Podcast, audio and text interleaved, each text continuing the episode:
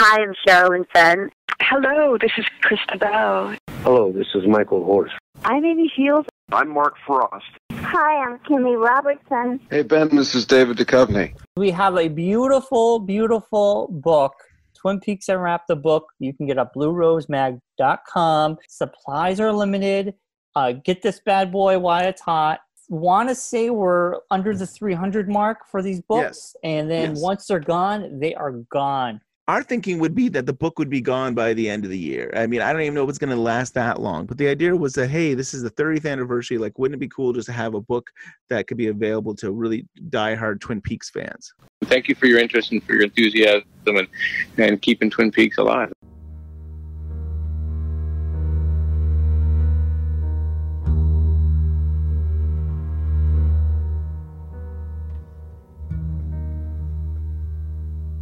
I got idea, man. You take me for a walk. And welcome to this week's edition of Twin Peaks Unwrapped. I'm your host, Bryon Kozaczka, and beside me is. Ben Durant. Hey, Ben. Hey, how are you doing? Good. And today, we are doing Laura, Laura Palmer's uh, diary. Yep, The Secret Diary of Laura Palmer. This week is the 25th anniversary of the book coming out. Wow, 25 years. Yeah. Oh my God. So I'm only 11 years older than the book. So I was 11 ish Ish. when the book came out. 15 for me. I'd be 15. So yeah. Yeah, I'm 36. You're you're just you're 40. Yep. Yeah. I'm 40. So and the question is, should should 11 year old or 15 year old be reading this book? Oh man. Well, you know, it was a heavy book. Now, I highly, highly recommend if you're listening to this podcast and you haven't read the book, I I would strongly suggest you stop, read the book. Somehow, some way, there's physical copies and there's internet copies, Yeah, right? I, I yeah. So I gave you my physical copy that I had. I think I I've had it for it. 25 years. I actually did wrap it in plastic. it, it is in mint condition. It's in good condition. It's- oh, he's thank you, Brian Ben. is actually giving it right back to Yes. me. And then I I went and got the Kindle version, so I downloaded. it. The kind of cool thing with the Kindle version was is there I think it was the 10th anniversary, and Mark Frost had a little introduction, and David Lynch had a little bit. So Oh, it was a little extra to kind of you know. Yeah, so that's an incentive. That was an incentive if you want to if you want to have a little bit more than the original.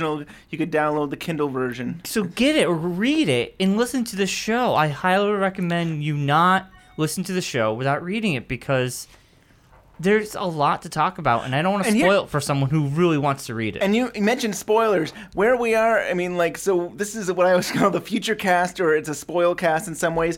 Brian knows right now who killed Laura Palmer. oh yeah, we do have to mention. We that. have to mention that. So, so if you if you don't want to know yet who killed Laura Palmer, skip this episode. When we come back uh, next week, Brian will not know who killed Laura Palmer. So everything is recorded out of order. We're I like know. an episode of Lost where we do flashbacks of flash forwards.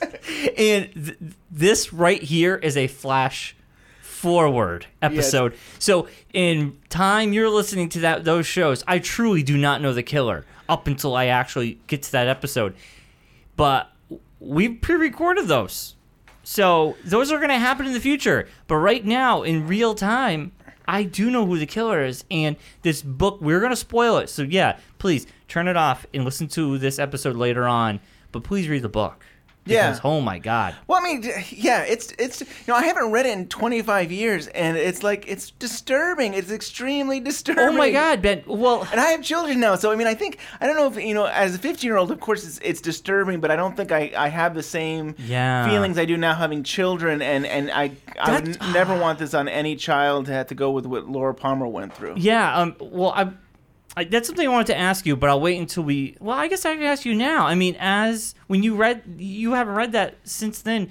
When you read this, like, I did not know who killed Laura. Palmer. So like, right. So this is coming out September 15th. prior Pri- to yeah the prior season. prior to the yeah because the season premiere I think it was the 30th I want to say so right so it's a few weeks before the new season comes out Mm. I read this I still didn't know who the killer was and we still have another you know probably almost two months before they reveal who killed Laura Palmer. And people, y- now you had told me that some people had said they figured it out because of this book. Right, and that's what I might. That, that I debated with you on whether I should give it to you early or wait till. And that was another thing I, I kind of wanted to get to this episode to be able to talk to you about. But first, I thought it would be good that we recorded all the episodes up to the killer And before we discuss. yeah. So, but the debate was, do I give you the book now? And would would and that? So I should ask you, reading it, could is there any? I don't know. It was so hard. As I'm reading it, I'm thinking to myself, okay, I know who the killer is. This gives me insight into a Shelley lot the of waitress. things. it's Shelley the waitress. No. Surprise, surprise. Um, it gives me a lot of insight. Also, I'm glad I read it when I did because it connects the dots with some characters near the end and it gives you a little more background. But honestly, if I didn't honestly, if I didn't know who the killer was and I read this book, it it does very it, it really is very vague. Yeah. And you know what? It does hit upon the whole metaphor stuff um of the duality uh, with people, the Dr. Jekyll, Mr. Hyde theme, the bad and the good. And honestly, I don't think I could have figured it out because of the book. And I'm really surprised that if people had figured it out because of the book, either I don't know, I feel like they're lying, or m- maybe they're just very good at reading between the lines. Because I just I, I I don't think I could have figured that out. I don't know. Yeah. I, I just maybe because I I was looking at it differently, but reading it, knowing who the killer was, you know. Yeah, you know, it does give you there I guess there's clues because I know, right? Right. It's so hard for me to like pretend I don't know reading it. I, I, Yeah, I you hear you. know, it was Right. hard. It was hard. I guess if I had read it and then read it again, I can have two different perspectives. But I just couldn't. Reading the book, knowing what I know, it was really interesting. I made it. I think it made it more interesting. Actually, I feel like this book could have came out after the reveal of the killer, and Yeah. probably would have had even a bigger impact. If if we if there was still an audience between. Yeah, I know. so maybe the book did come out when the iron was hot. Well, know, so I think that's a good uh, thing. That you know, this was on the the New York uh, Times bestseller. It reached number four. Wow. So it was it, it, it sold well when That's it first awesome. came out. Yeah. And this was you know uh, this is done by Jennifer Lynch, who wrote the book, who is uh, David Lynch's daughter. She she was 22 years old when she wrote the book. Oh my lord! And uh, and she wrote it in four days. But she had she had computer problems, and all the entire document was basically gone, erased. And I think all of her draft, pretty much all of her drafts, except for her first rough draft. So then I think she, I don't know how long again, maybe another four days, or it was probably not too long again that she basically had to recreate all her ideas. Oh my a new- god, that is Yeah. that stinks. Yeah, it stinks pretty bad. I mean, it kind of it would be kind of neat if somehow you, you could somehow get those files back and be able like, oh, this is what I thought of at first, and then I had to, you know where I went. Um, she also had this idea for a long time. I, she she she did write, and she had an idea for a long time about writing a story about a diary that you'd find a girl's diary and, Yeah. and the kind of story that you could create. And so when when Mark Frost and David Lynch were talking about maybe coming out with books and other merchandise for Twin Peaks. They thought of uh, David Lynch thought of his daughter, and he reached out and was like, "How? What do you think about doing this?" And You stuff. know, uh, it made perfect sense. And uh, knowing that Jen wrote this, obvious, obviously we know that Jen wrote this. It makes sense uh, for a female writer to write something like this. Um, I feel like if Mark Frost or David Lynch decided, "Hey, let's do this," and one of them wrote it, Oh, yeah. it might have came off. It might have come off a lot like very different.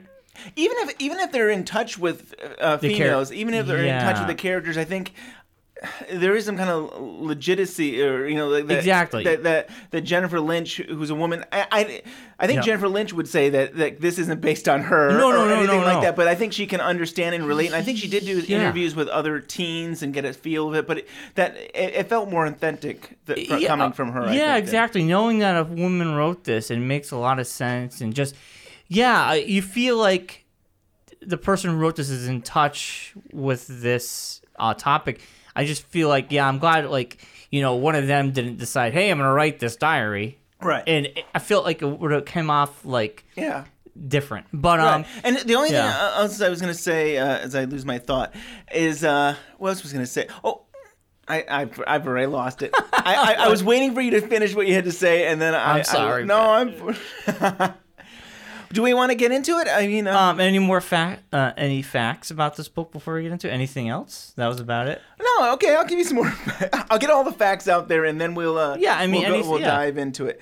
So, um, oh, yeah, some of it I'll save. I will say this: that um, some of the bookstores wouldn't allow this to be in their book, they wouldn't sell it because they thought it was pornographic, which I think Jennifer Lynch takes a real offensive to say You know, this. Yeah. I agree. Uh, no, I agree with Jen that a this is nothing worse than like if you read Finn or like and like uh, uh, like any book, it's art. It's still art, a work of art, and it's literature, Right. and you, you shouldn't be banning books. And the I don't think subject it's any- matter, I feel like, I mean, it seemed, it, clearly is is is a woman Yeah. who's struggling with her A girl, a teenage- teen- yeah, teenager, teenager. her identity and stuff like that. And I, yeah, it's it's unfortunate that that that.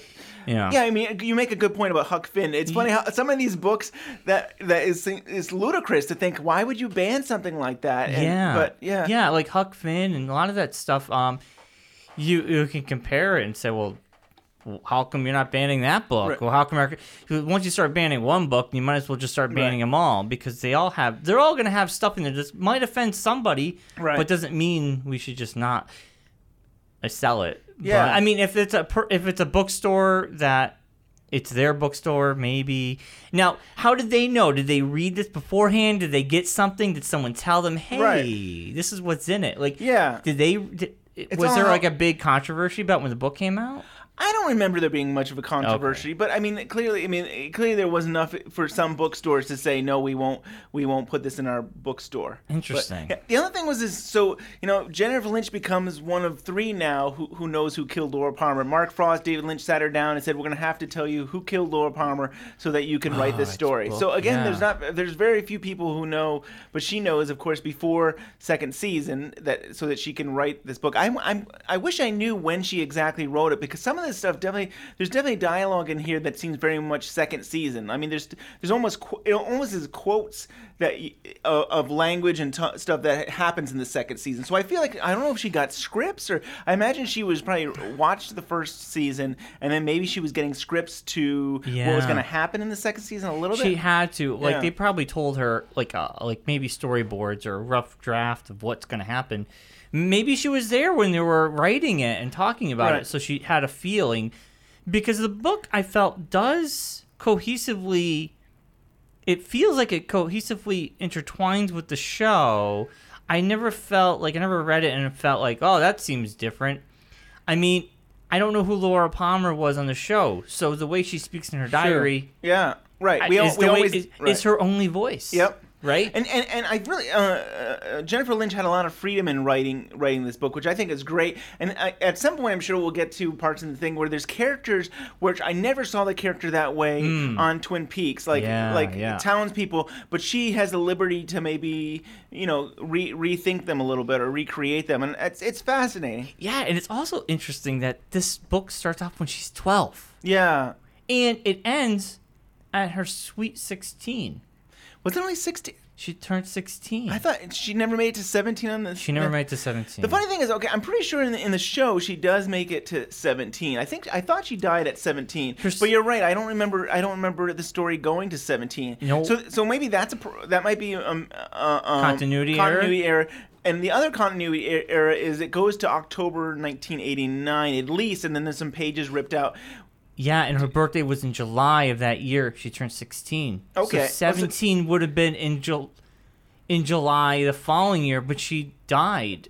Well, the other issue, the other no, so the issue is is in the stu- in the series she died in February 24th, 1989. So she never made it to October of 89. So the Oh my god. So, So- there really was continuity errors. Yeah, but I mean, I, I, you know, we can we- could say that that uh, maybe doing having to write two diaries at the same time, maybe she, she got confused or something. This is true because this was the I think this is actually her real diary. this is her real diary, but Right. then she creates a fake one to put in her bedroom.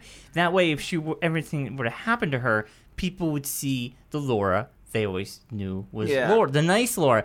And then the bad Laura went to Harold Smith. Right. And I thought that was kind of cool. And that's why in the show that was her this diary you're Hmm. reading in this book and on the show is the real stuff that happened to her, and she had to create this fake facade later in life.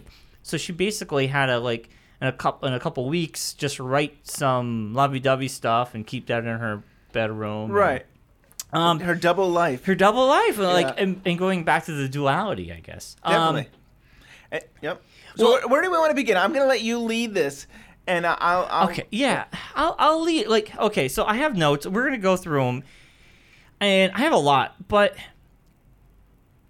or so okay.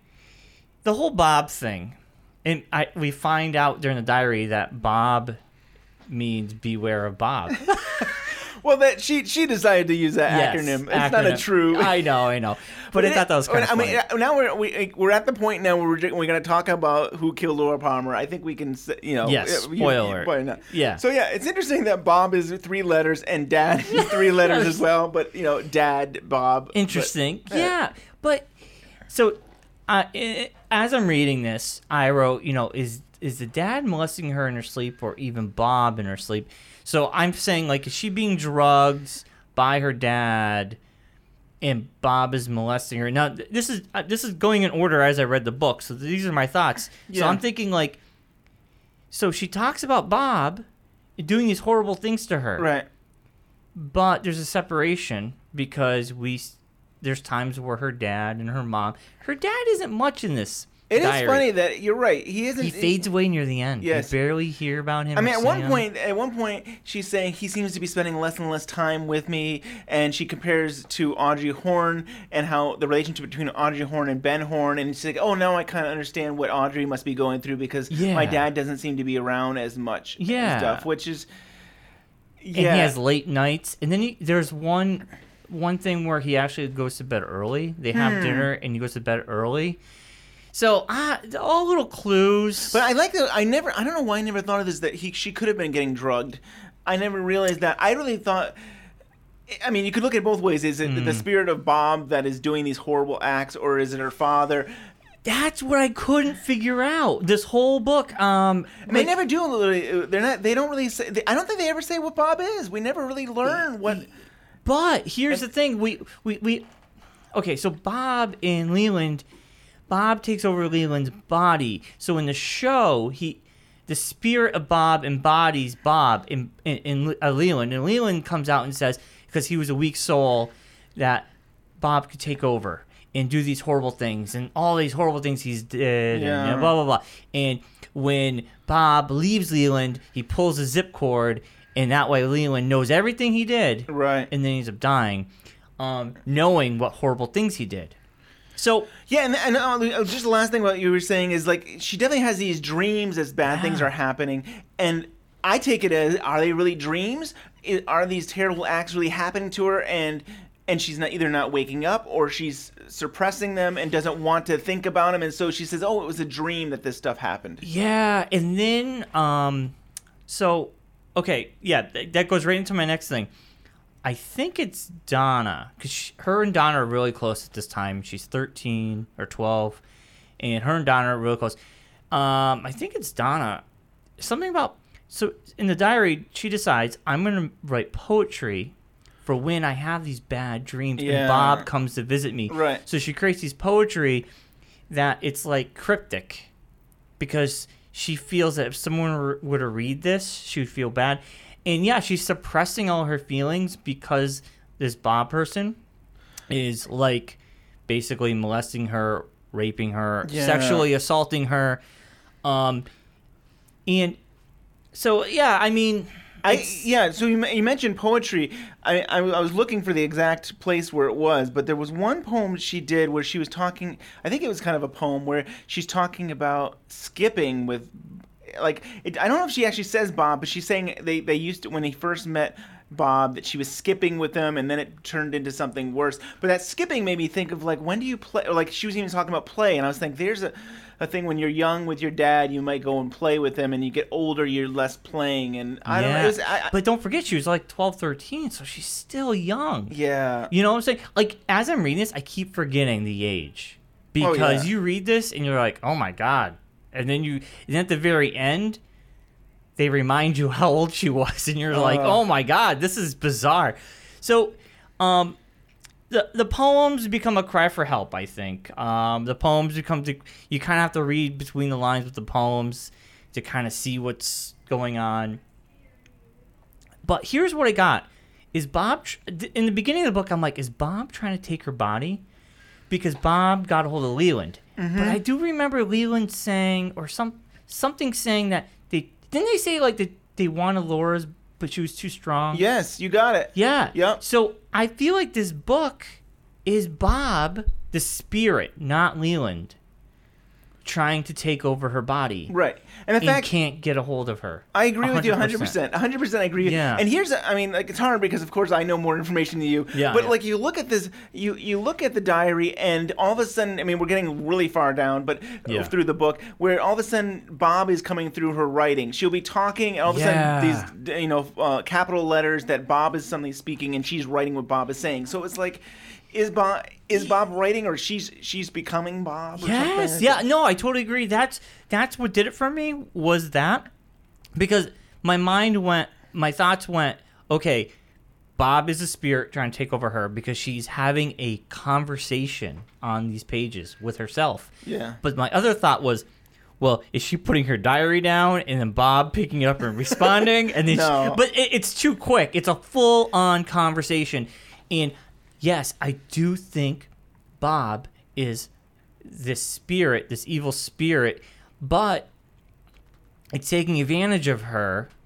It's like a succubus and or an incubus. Like then they, they have those spirits that would be sexual assault people. They have the sec- Yeah. succubus and incubus. I kind of feel like it's kind of falls in line with those, and it's it, but it's it's um taking advantage of her in a way that she has to suppress her feelings and get into drugs to make herself numb to keep Bob away. And then I was finding the parallel with Mike, the one armed man. He would take drugs to keep um to keep um Yeah, it's Mike. So Philip Gerard. Philip Gerard would right. take the drugs to keep Mike away at bay, but then when he forgot to take his drugs, uh, he would come out. Right. And I was kind of like, wow. So that's so. That kind of reminded me of that. Like later way, on, I mean, Laura gets yeah, I mean, drugs, drugs. are the idea of numbing the pain and, Yeah. and not having to deal with reality. Could we, not not dealing with reality in the fact that could uh, Philip Gerard not want to deal with the reality that he was being possessed by a spirit? Yeah, and yeah. like so he found a secret way to keep himself right in good levels. But Laura, she's way too young and she doesn't know what is going on. So I think her story is a little bit different than Gerard's. You know, Yeah, you know, and so in um, one of the diary entries, August thirty first, nineteen eighty four, there's a place where she says, "Sometimes I think there's someone inside me, but it's it, it but it is another strange part of me." She also is kind of going into whether she feels like she could have a baby or something like that a little bit. But I still I took that part where she feels like there's someone inside of her. Yeah. kind of made me think of Bob and No, but because she uh, actually makes references to the nice Laura inside of her. Yeah. And how that's been suppressed so this Laura can come out and she doesn't like the nice Laura. Mm. But almost feel like is that Bob talking or it you know, Bob there is points in time, yeah, she does Bob does take over. So maybe it's not I'm I'm, I'm probably reading way too much into it, but like the nice Laura is suppressed, the bad Laura is coming out, but she thinks she's bad. She's not truly a bad person. She has good intentions, but well, later on, I think she does. She has more good. I feel like she wants to re- she wants to redeem herself, but um, in my notes, I'm going too far ahead of myself. Um, well, yeah, I mean, I mean, I, everybody knows our style. We are not, uh, we're, we are not very, you know, we're not going to be rigid. We're not going to go every entry of this. You know, I, while you're looking at your notes, I want to quickly Yeah. say that you know, there's another great podcast we mention all the time. It's uh uh, Sparkwood and 21. Yes. They're great. They, I love those guys. I mean, M Yeah. and Steve. They did a, a three part uh, podcast on the diary. Honestly, We're- after after hearing that before, I was like three part, and then I'm like, yeah, I guess I could see that. Right. So we're gonna. I mean, the, ours is gonna be one part, but if you want, if you want even more detail than Yeah, what we're giving to to, I would recommend checking their stuff out. Yeah. Um. So I wrote on Maddie has dreams, and they're a pregnant dream. That was on page sixteen, and we're gonna come back to that because later on, that does come true. Yeah. Uh, spoiler alert. I, or I not Maddie, right-? Or Laura, you're saying? Or, Uh, I think our, Maddie has dreams. Yep. Maddie has dreams, and there's a pregnant dream on page 16 I wrote. Okay. And I, I took note of that because later on in the book, um, I, I guess we'll just jump there. Uh, Yeah, just jump. Laura, Laura, she does have a baby. Yeah, and they that's don't know- shocking. she does. Yeah, I was shocked. I was like, oh my god, she's pregnant, and she doesn't know whose it is. Maybe it's Bob's. Oh, well, that's my other thought. Was Yeah. like, okay, if it was her dad molesting her, mm. That's right. that's that could be right. Yeah. So she's done all these hor well, she's done all these stuff, and she's never gotten pregnant, and then all of a sudden she's pregnant, and she doesn't know whose it is. But it also could have been Bobby's. Yeah, it could have been. I mean, It could have been Jacques'. It could have been Leo. there, there's a section where they, all the people that she's she's Yes, slept with and stuff. I, don't, I don't know where that falls in with uh, having the baby and stuff. that was actually not that. It was actually right before it because she was gonna write um, a thing for the Flesh magazine. Oh yeah, And she had Flesh it- World there. Flesh yeah. World. She used initials. I was like, that's a long list. Yeah. So uh, real quickly, since we brought it up, uh, Yeah. Um. So Jennifer Lynch put like all the writing staff, uh, the initials of them, and she put herself in as one of the lovers of, Oh, of- of? Laura Palmer. So I think that's kind of funny. I mean, she basically you're making up initials, and some of them are, uh, would be initials from the TV show that you could say, oh, you know, these initials match up with this. But then she was like, oh, let's put all the writers in there, and let's put myself in. there. That is awesome. Yeah. That's a nice little Easter egg. And so you mentioned Maddie. I want to quickly say that you know, Yeah. so Maddie and Maddie and Donna and Laura all hang out. They they they sleep they sleep outside. They go camping. When Maddie comes to the series, it seems like Maddie and Donna don't even know each other. I know. I mean, it's so weird in some You're ways. right. You're right. You know, and also, by the end of this book, Maddie and Laura just talk once in a while, but Donna and Laura are not friends anymore. Yeah, And then in the in the show, they're best they're, friends. all three of them are hanging out. Oh. Remember, or no, the t- James, Yep. hang- Donna, James, and Laura are hanging out. the whole picnic stuff. Yeah, yeah. and I'm like, well, that's I mean, obviously. yeah. I mean, it definitely seemed to go back. I mean, that's what you know, high school kids are. I think. I mean, they have times where they're best friends, and then the next day they they don't want to talk to each other. But But, you're also- right. It did seem like it kind of ended with them not being as close. and this- Donna was going off to college. I didn't remember that. Right? Yes, she was Wow. like she was like looking at she was gonna leave town for two weeks to look at colleges. Well, you know, she could still be. You could you could be a junior and be doing that, right? You could be a junior in high school. I think that's when they start. Oh, okay. Or you could even be a senior. Yeah, you, I'd say you could be a junior or a senior. So she's not like next month she's going to go to college. It could still be a, That's a true, year or that's two. True, that's true. But I, right. yeah. But still, yeah, it kind of threw me off a little bit. Um, so And I, I have another line here, but this, No, no, it was line. So this was uh, this is near the beginning of the book again, July twenty second, nineteen eighty four, and she mentions that um, I.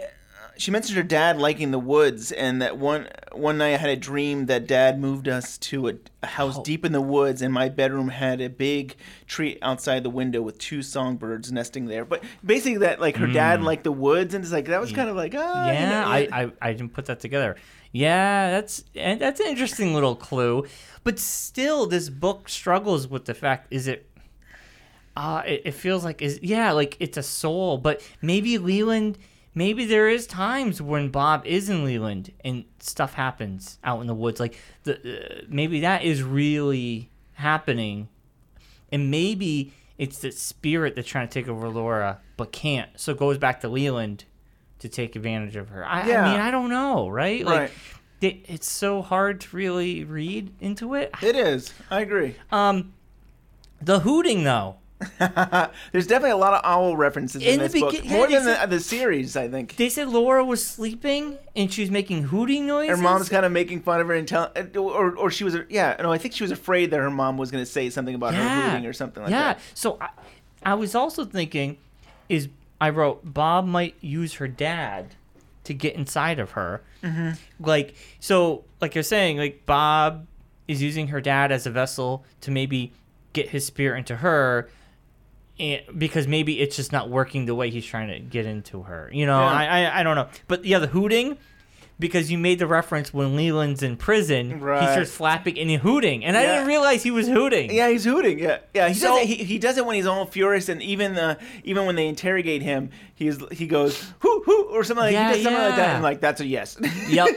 So like, yeah. So is is is Bob trying to yeah, that kind of gives me I don't know. Makes I know. I think, think you're on the right that's, track. I definitely think that's it. There's another entry in the diary on July 23rd, 1984, where she talks about going to the woods out near Pearl Lake, which is right where Leland's grandfather was, and she mentioned about how she saw um, a man with a yeah, what was it like the yeah the, the long hair. Yes. Long hair. So to me, it was still referencing Bob, but it was Yeah. interesting to put Bob in where Pearl Lakes is because that's where we're led to believe Leland first met Bob. exactly. So this character has been around for a long time. Yeah.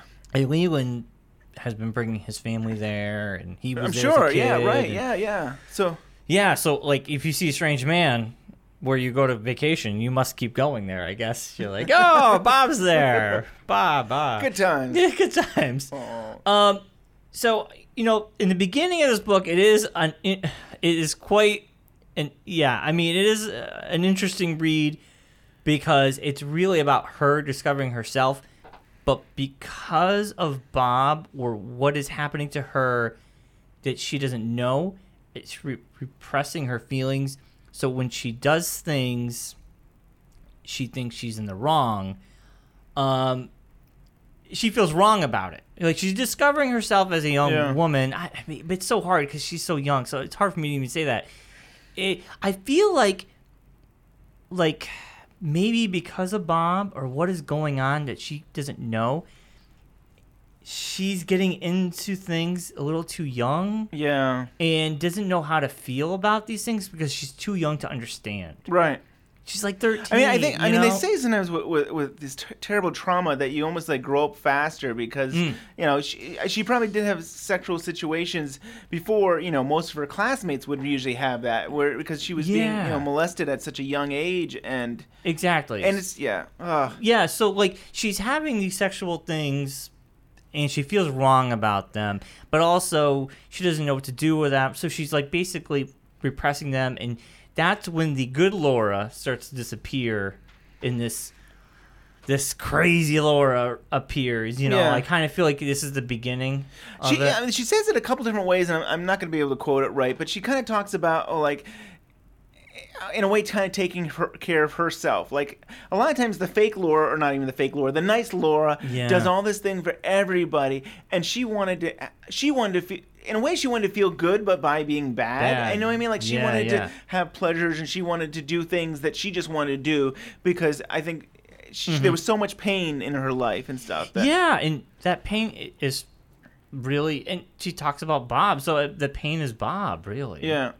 You know, and that could be your dad, or Right. but right now we don't know. It's just kind of like it's her the spirit or something. Yeah. Or They- you know, when I think when her first birthday, or when we got in there, that she got the pony Troy. Yes. And uh, and uh, we we later learn, learned that it was a, really a gift from Benjamin Horne. That he was really the one that gave her the And she- horse. yeah, and she says she loses, she lost respect for her dad because her He da- took credit for something that he, it wasn't from. Yeah. Yeah. but I mean, I bet you her his dad her dad was probably couldn't afford it, but want you know Ben helped him out, Right. and then of course she finds out the truth because she's actually helping um Jonathan. Yeah, Johnny there, Johnny, Horne. Johnny yeah. Horne, Yeah. and. It's interesting. He plays a big role. I mean, he plays a decent role in this book, and they only show him like once or twice in the show. And you said there was going to be a side plot with him. Yeah, there, there, originally it was a side plot, and there was de- definitely um unseen stuff in the script where I think I shared with you that he might have known who killed Laura Palmer. That like because he had mental issues, he might have had secrets that Jacoby was trying to get out of him. So there was this whole subplot where Jacoby would spend time with him, and he would try to get the answers to who killed Laura Palmer. You know, it's not very far fetched after reading the book because when I saw the show, I thought about that. Mm. I'm like, oh, is he going to play a part? And in the book, she starts to babysit him, and this is when I think the nice. This is near the end of the book, but uh, the ni- the the nice Laura comes out, kind of like a redeeming quality was she wanted to help him, and then she started being like, well, he can't say much or doesn't know much and she started saying stories to him of her Hmm. real life Yeah. and i was like oh she can confess to him go. anything Right. and like if they played that into the show that would work Yeah, that could have been something. but anybody I like. if- you- I think you. I know- can't remember if you had this idea too that maybe he wasn't really mentally challenged. Like, it Yes, been- I had a theory that he was- I, but I like that too. I, mean, I think it's interesting to have those those dual personalities that he isn't really who we think he is. Yeah. So yeah, and I think we're kind of in the same spot where where she talks about Johnny. She says, "I understand Johnny more than I do a lot of other people. Perhaps I could find a way to spend more time with him." And, and he is uh, so often left alone. So I mean, there's something I think you see throughout this. You see so so much pain and it so so much dis, uh, self destruction of herself, but at the Mm. same time, throughout this book, you see times where she wants to help people. Like she can Yeah, she yeah. can relate to Johnny. I mean, she can relate to these other people. And Meals she on wants Wheels. Meals on Wheels, right? She she heard. I mean, there's a point where Norma says there's all these elderly in the in the in the Twin Peaks and they have nowhere to go. And Yeah. and it was Laura Palmer who comes up with the idea to do the Meals on Wheels plan, where where she can deliver food to them and spend time with them. And yeah, Yeah, so it's like these. In, in, I feel like she does these redeeming qualities near the end of the book. Hmm. It's almost like a redemption for her. Like I, I, she knows she did all these weird, wacky things and horrible things, and then she's like, I want to do something for someone else. Yeah. like that old Laura's coming through. I mean, I think it's just a constant struggle. I think Mm. there's constantly, yeah, she she wants to be good, she wants to do good things, and eh, maybe she doesn't feel good about herself, and that she goes down this spiral. uh, Yeah, death- yeah. And oh, so cream corn. I made note that Laura's favorite meal is potato pancakes and cream corn toppings, and then that kid makes an appearance in the book. He does the um right uh the the Tremond I think uh, grandson there yeah Yeah, and I was like, wow. he just we- does a coin trick I think He does a coin yeah, a magic trick there but, But we yeah. had a theory that that would have been Bob Snow. who would have that been? I mean I don't know if it's early to even talk about the theory that, that it could could have been Leland or something like could have been a um, oh, Leland's. Uh, as a, as a child or gra- I mean, but yeah, I mean, I guess I I question is whether he was real because we go we when uh, Donna and Cooper go to the house, the Tremond the grand, exist. they don't exist. So the Grease the grandmother, it, it appears they don't exist. I mean, they you know the Yeah, the, the yeah. woman who answers doesn't know anything about them. So I mean, it was I think it's something to revisit down the road, and there is no proof. I don't think either way. Like when the whole series is over, you and I will be sitting here, and we could still be saying, "Well, that grand that grandchild, who was he? What was the Yeah. purpose of him and stuff?" And I Yeah. think that's what the fun about Twin Peaks is not really Yep. having all the answers. Yeah, I agree. And seeing that kid make an appearance in this book was interesting. But yeah, the cream corn, right? The cream corn. It's funny that I mean, I get, I do, I keep thinking she must have had the scripts to like the season premiere of the of the second season or something, or like why, how, what made her think of cream corn? Unless maybe her dad, maybe maybe David Lynch and Jennifer Lynch sit around eating cream corn. cream corn parties. Yeah. But like, yeah, I, I mean, why would Laura's favorite top cream corn topping, and then that kid does the cream corn magic trick in Right. front of Donna? And then, I mean, when I saw that too, it made me think: is like, is it all in her mind? It's like one of those Mm. things where, with with being having child abuse, does she create these other beings to make things like? Did Yeah. she did she create this little boy who didn't like cream corn? Yeah, eh, I don't know, Yeah, I mean, but it's just funny yeah. that to link it like that. yeah, it is weird. I, I, I, the cream corn stood out for me. And did you already mention? I think you may have already mentioned that sometimes it it says in in the diary here that some, but sometimes mom and I think the same thoughts, have the same dreams, and she knows better than than to think I'd stay in my room when I know. But she again, it's I mean we've kind of talked through the series that there was scripts that talked about that.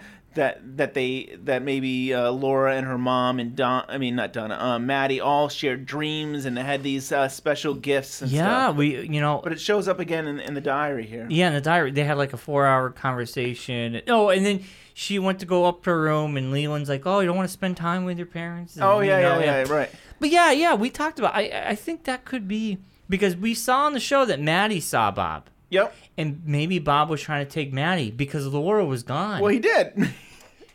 well, Bob did take Maddy, but maybe like Bob taking over Maddy because Bob was trying to take over Laura. Yeah, couldn't, that's it something. couldn't do it. So maybe Bob gets frustrated that it can't control that person, Hmm. and then Leland kills the person. I, I mean, that's Yeah, a theory. I don't know. Um, so I my theory. So uh, Laura has a cat named Jupiter, and you're going, well, on the show she doesn't have a cat named Jupiter because someone kills the cat, runs the cat over. I think it was her dad. That's my theory. Her dad ran over a cat. I did. I do. He didn't want any happiness at all. He just like I think I'm not gonna let you have the cat. I think it was Bob in Yeah. Leland, and we all know that Bob, when controlled Leland, is a horrible driver. That's true. Hey, here's my theory. My my my uh, the reason I, I think this is that um, she had stopped writing in her diary. Hmm. And I, th- her parents know where her diary was. There's no secrets here. The, the dad knows where the diary is. The mom's gonna know where the diary is. Parents know where their kids' diaries are, no matter how hard they think they can hide it. I think Bob, when in Leland, saw was reading the diary. I think Bob was using everything that they read in that diary as am- ammunition, and I think when he saw that she'd stopped writing in the diary, they they ran over the cat. Interesting. I that's my theory yeah. because they kept saying like nobody stopped, and I know there's a parallel down the road, and I don't want to get to it. Yeah, I just want to get to it, yeah, because I feel then we'll just jump a lot, but there is a parallel in the book with a girl with her cat, but I also feel like uh, maybe Bob wanted the cat dead to get her to start writing back in that diary again. Hmm. I don't know. Yeah. I mean, for me, it was kind of like if I like the idea that it could be Bob, but I I look at it as he doesn't want her to be happy at all. Well, that too. That Yeah. too. I think that that like you didn't stop writing your diary. Run over your cat. You'll start writing your diary. And yeah, it doesn't want you to be happy too. I I know. I that's my other part. But I, I just feel like it, and because then his her dad was just like. He, he wasn't even home when it happened, and then he was saying how he wished he was home because he could guess what kind of car it was, and um, all this stuff. And I just You're right. So it's another time where Leland just happens to not be around when this is happening. When this is happening. Yeah. So like that's why I just have a weird.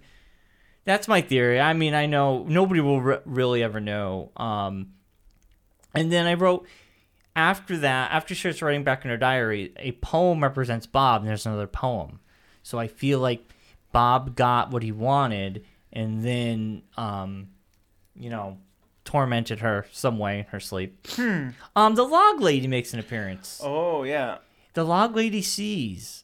That's all I wrote. Um, Oh, I, I know there's well, more to that. I'll, I'll share some of this. I mean, so Yeah. she has she has this dream of of uh, River Road or something like where she has a dream or a premonition or something where she feels like she has to go to this place, and so she goes there, and there's the log lady there and stuff, and they talk and and I mean it's a pretty it's a pretty cool uh, exchange where you know log log lady is really feels like you know life will be all right you're gonna make it and stuff and, Yeah. but, and she has a lot of good advice for her and I, I thought it was a pretty cool scene to have and the owls. The owls Right. are not as they seem. and that's right the owls are not what they seem or- and that's really much fr- from the second season stuff so Yeah, again I feel like Jennifer Lynch must have had that dialogue to put in there And then, like you know, there's people in the woods watching. There was something to that effect, wasn't there? Something. yeah I think the there- dark woods and yeah Yeah.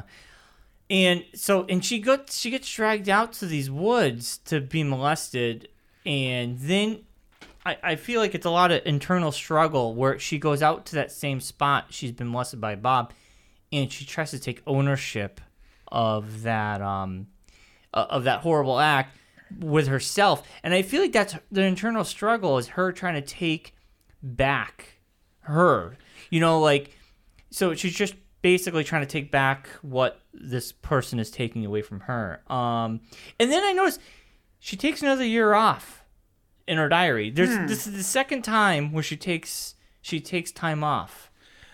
And I like to think that means things are getting better. Maybe I don't I don't know. So much time has passed. Um, she takes another year off, and I wrote she feels pain inside. Is someone reading her diary to take advantage of her? Bob uh, Bob and others want to come in. Yeah, there was something where she said Bob and others want to come in, and I feel like those are the spirits that you Hmm. know. I don't want- remember the co- more than one. Do you, do you think there was more than one that were interested? Yeah, Yeah. I, I I don't I, I wrote it for some reason. Um, I just read the whole book yesterday and today, so I know. Yeah, I don't know. I don't know if you can type in keywords, but it was like Bob Sure. and others want to come in, but um, They Oh. want to come in, huh? yeah, Bob and others want to come in. That's all I have. I mean,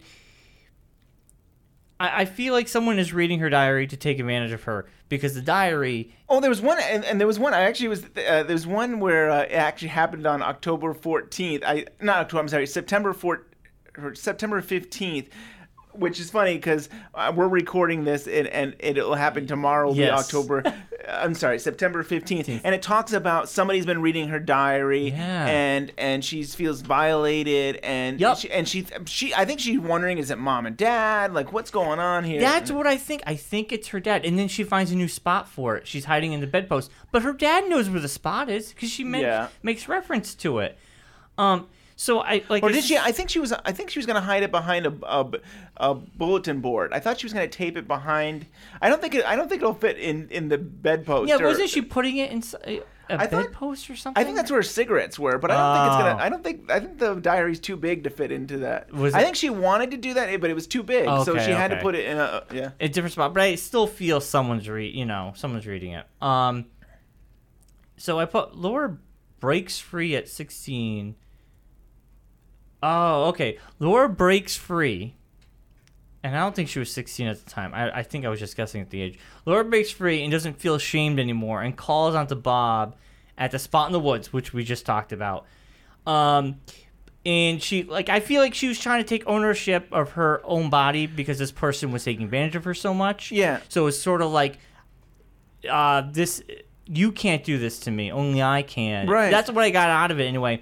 But there's also an owl seen swooping by her. Right. So then I was like and then Bob comes out and says, I saw you. Yeah. Um so we we have talked about the owls representing the spirits or the owls being Yeah, maybe a vessel I like the for- idea that it's a spirit. Yeah. vessel. yeah, definitely. I mean, the idea of the owls are in the roadhouse, and you see the giant, and and we see the owl uh, face over Bob. I mean, Yeah. it definitely, it definitely seems to be the connection that the the spirits, uh, uh, the spirits of the town or the woods is Yep. the owl, or the owls are the spirits. Yeah. Yeah. Um So there was, a, I'm trying to think that we we had some dialogue in one of the entries where, um, they went skinny dipping. Do you remember, like Yes, Donna went skinny yep, dipping, and yep. that that came right from Twin Peak. I mean, we saw that in the in, in an episode with Donna and Harold, and Harold said he'll read some of the diary, and he read some of the diary, and Donna, and it's that whole, it, it's like a condensed version of that, but basically Donna goes, let's go skinny dipping and stuff. Yep, yep. And even that, like, it's funny how it's more innocent Donna, but but she's still kind of she's with Laura, but she's a little more innocent. And Mhm. Laura's got like two guys on her, and uh, you know, and um, yeah, Donna's just like, I like this boy. I like this boy, and I want to talk to him more. And let's yeah, and it's almost like the duality again.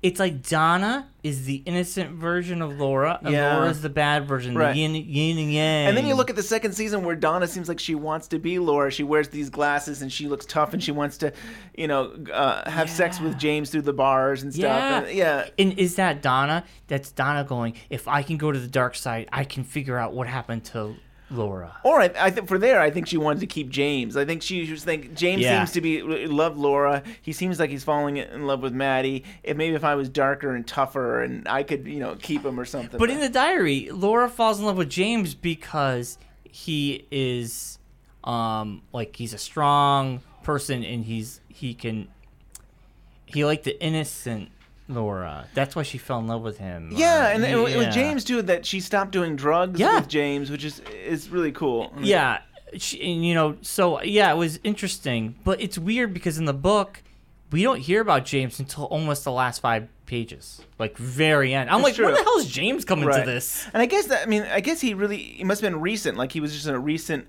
um yeah, secret boyfriend that it wasn't something that had been going on. and there's long. pages ripped out, so I think that's Right. maybe there's stuff in there.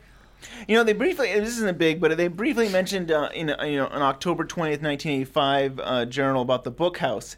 You know, the book Yes, house. I boys. saw the book house, Yeah, yep. the book house. But like the idea that there are books in here and people are sitting around uh, reading the books, and that there's like a coffee house, and, and it goes, and, and in the diary it says. Uh, it is a coffee house, mostly for guys. Girls are allowed, but it's mostly like a guys' hangout. So it is like that uh, Yep. secret society, but it's kind of funny how Laura interpreted it as like, oh, it's a coffee house and guys are hanging out. It, like, it's kind of funny. And you know, there were I think there were some scripts where James would be reading a book, but they cut that out. But it's kind of funny to think that like this is like an intelligent.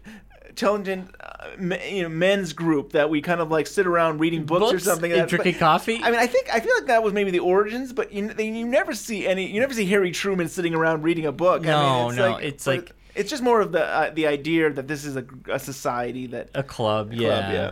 Um, now I got Bobby tells Laura that he loves her, so she pushes him away.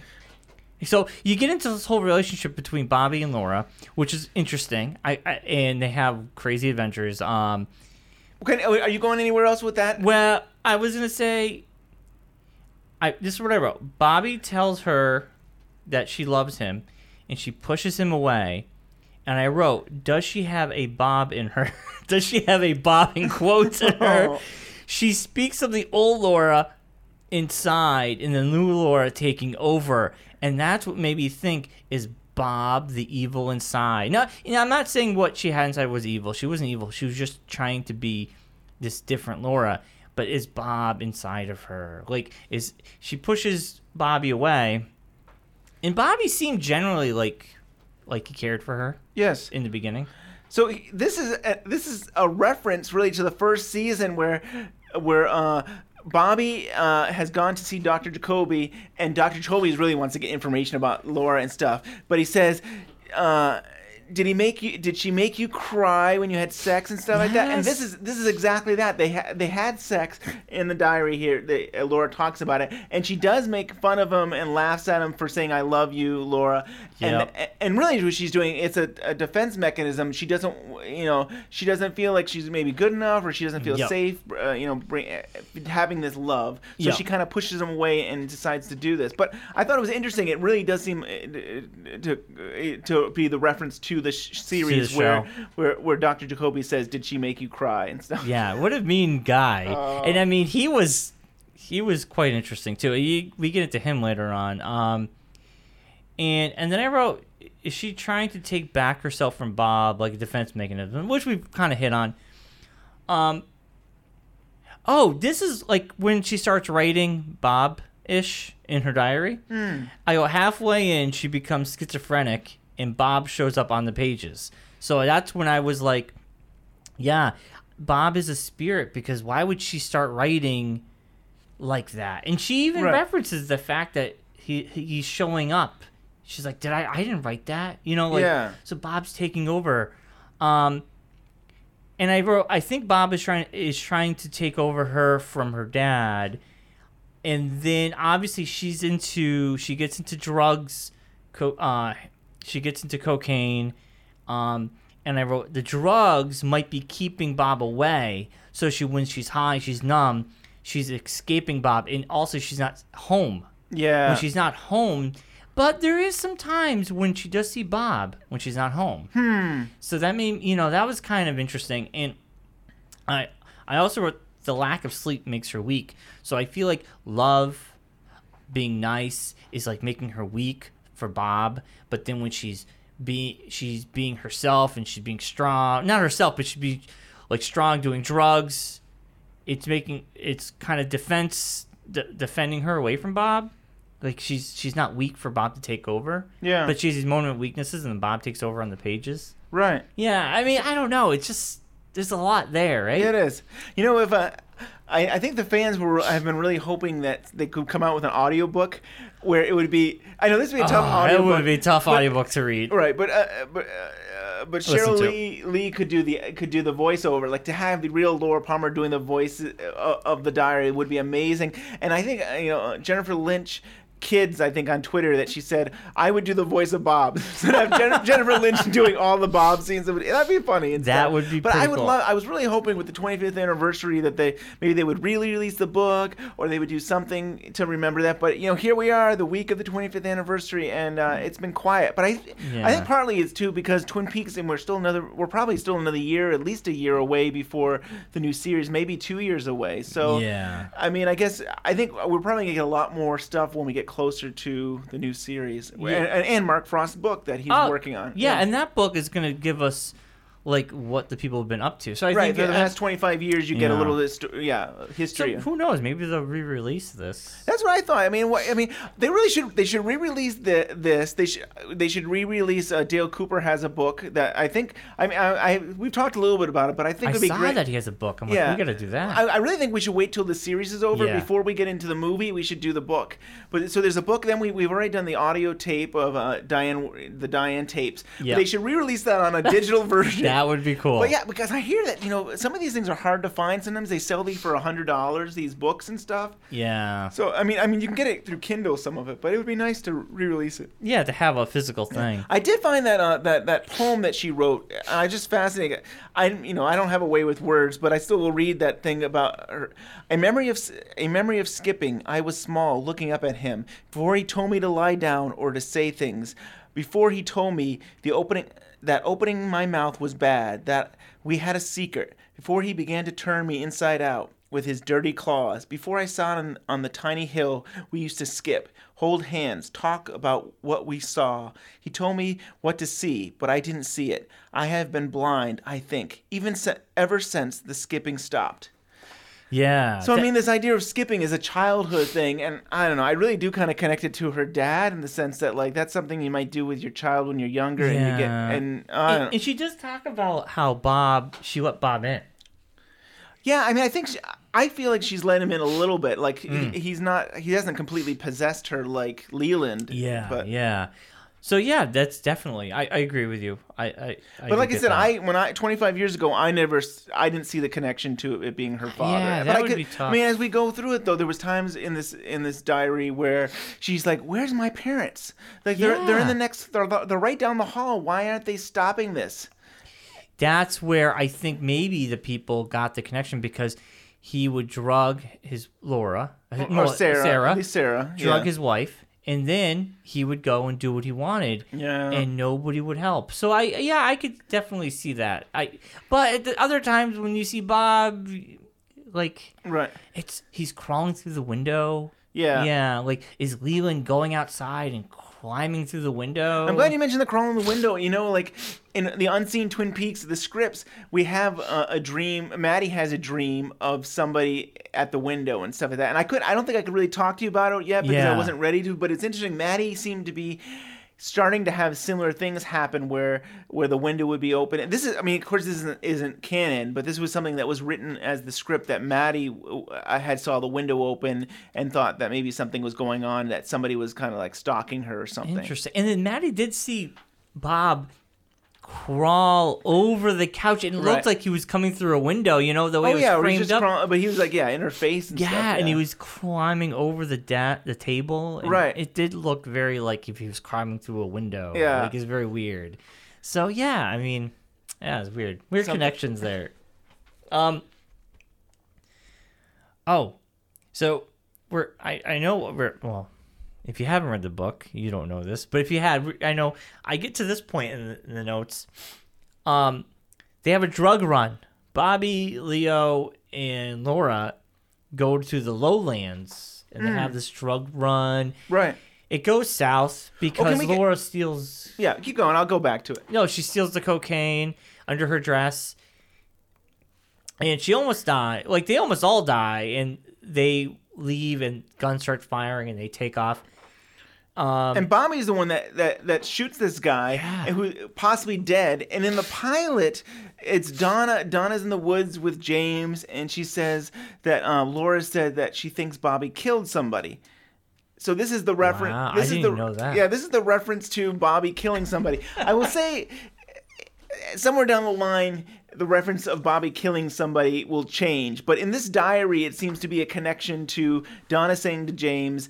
Laura said that Bobby might have killed somebody, and it seems like this is it this changes is though. They get rid of that. Uh, yeah. I'm not gonna get into it, but I will say that Aw. later. Well, I can't get into it because you haven't seen stuff. Oh, so that's they, true. They, they might bring it up again down the series or at a, at a further point that maybe Bobby killed somebody else. But right now, it seems to be a connection to James. Donna saying to James, Laura thinks that Bobby That- killed somebody. Yeah. And like you know, the problem is she's so freaking high and so messed up that Yeah. like she doesn't remember things and you know she doesn't know. But you know, we were mentioning about Leo. So the first time we meet Leo is Bobby brings Laura to a party. Yep. And sees Leo, but she also then run, runs into Ronette. And Yep. And you know, I think I when we first started this, one of the things I you seem to be making references that maybe Laura and Donna were were like lesbians. Well, I thought they were in love. I thought my, Laura didn't have any obviously boundaries for women or guys. And I kind of felt like maybe So you had, you figured that out right away, and I guess that's what I'm getting to is like in Uh. that party we suddenly realized that Laura seems to have the hots for Ronette. Yeah, or yeah, she had no problem um to like experiment with this girl and they became friends. But I think yeah, Laura had no problem. Yeah, exactly. And I, I got I got that out of Yeah, her or and she had Donna. bisexual, really. Yeah, but yeah, she had yeah. no problem. But I thought it was interesting, and and it's something I wanted to discuss with you at some point. But I didn't want to. It, it- now seems the time now that they really are bringing it out. That, Yeah. And even at that party, she um. Yeah, I, I'm. s- I'm so funny how I'm not gonna uh, get into the. We deep- don't need to get into the But details. she did. Read she, the book. She basically had a dare, and she did. She she got she got a hundred dollars out of that. she dare. entertained it, entertained it. Yeah. entertained the guys with the other girl there. Right. Um so yeah, so they be and then Bobby says whatever you do, don't sleep with Leo. yeah. Like warning her. Challenge accepted. accepted. Yeah, yeah. She's like, well, you told me not to do something. I'm going to do it. So Leo, she ends up finally like uh, giving it to Leo one night because I think Leo was badgering Bobby about it. And basically, Bobby's like, you know what? I love Laura. I don't want to be here for this. I'm leaving. And Leo takes Laura down to this cabin in the woods, which I is that the same cabin in the show? Yes, it's Jacques Jacques Jacques- Jacques, Jacques uh, cabin. with Waldo. Yep. Yeah, and they tie her to a chair, and like all these people, they have like an orgy. She's blindfolded, and then you come to find out it was Jacques was there, and I keep thinking of Jacques the way I see him in the show, and it's just so his the, the close up of his lips. Bite the big, bite the bullet, baby. yeah, like I- it's just so creepy. She, at one point, she said she kind of likes that. Yes. She's attractive or something. I was like, okay, Oh. everybody's got their taste, I guess. But she has a lot of different tastes. Yeah, she does. Yeah. Um, so yeah, so basically, you know, that's going on, and you know, then they do a drug run. They do the drug run before the orgy. That happens. Um, but this is what I get to. Oh, she hits this. So she's driving home after the drug run. It goes south. They go home. She's like, I just need to go home. She's high. She goes home. She hits a cat.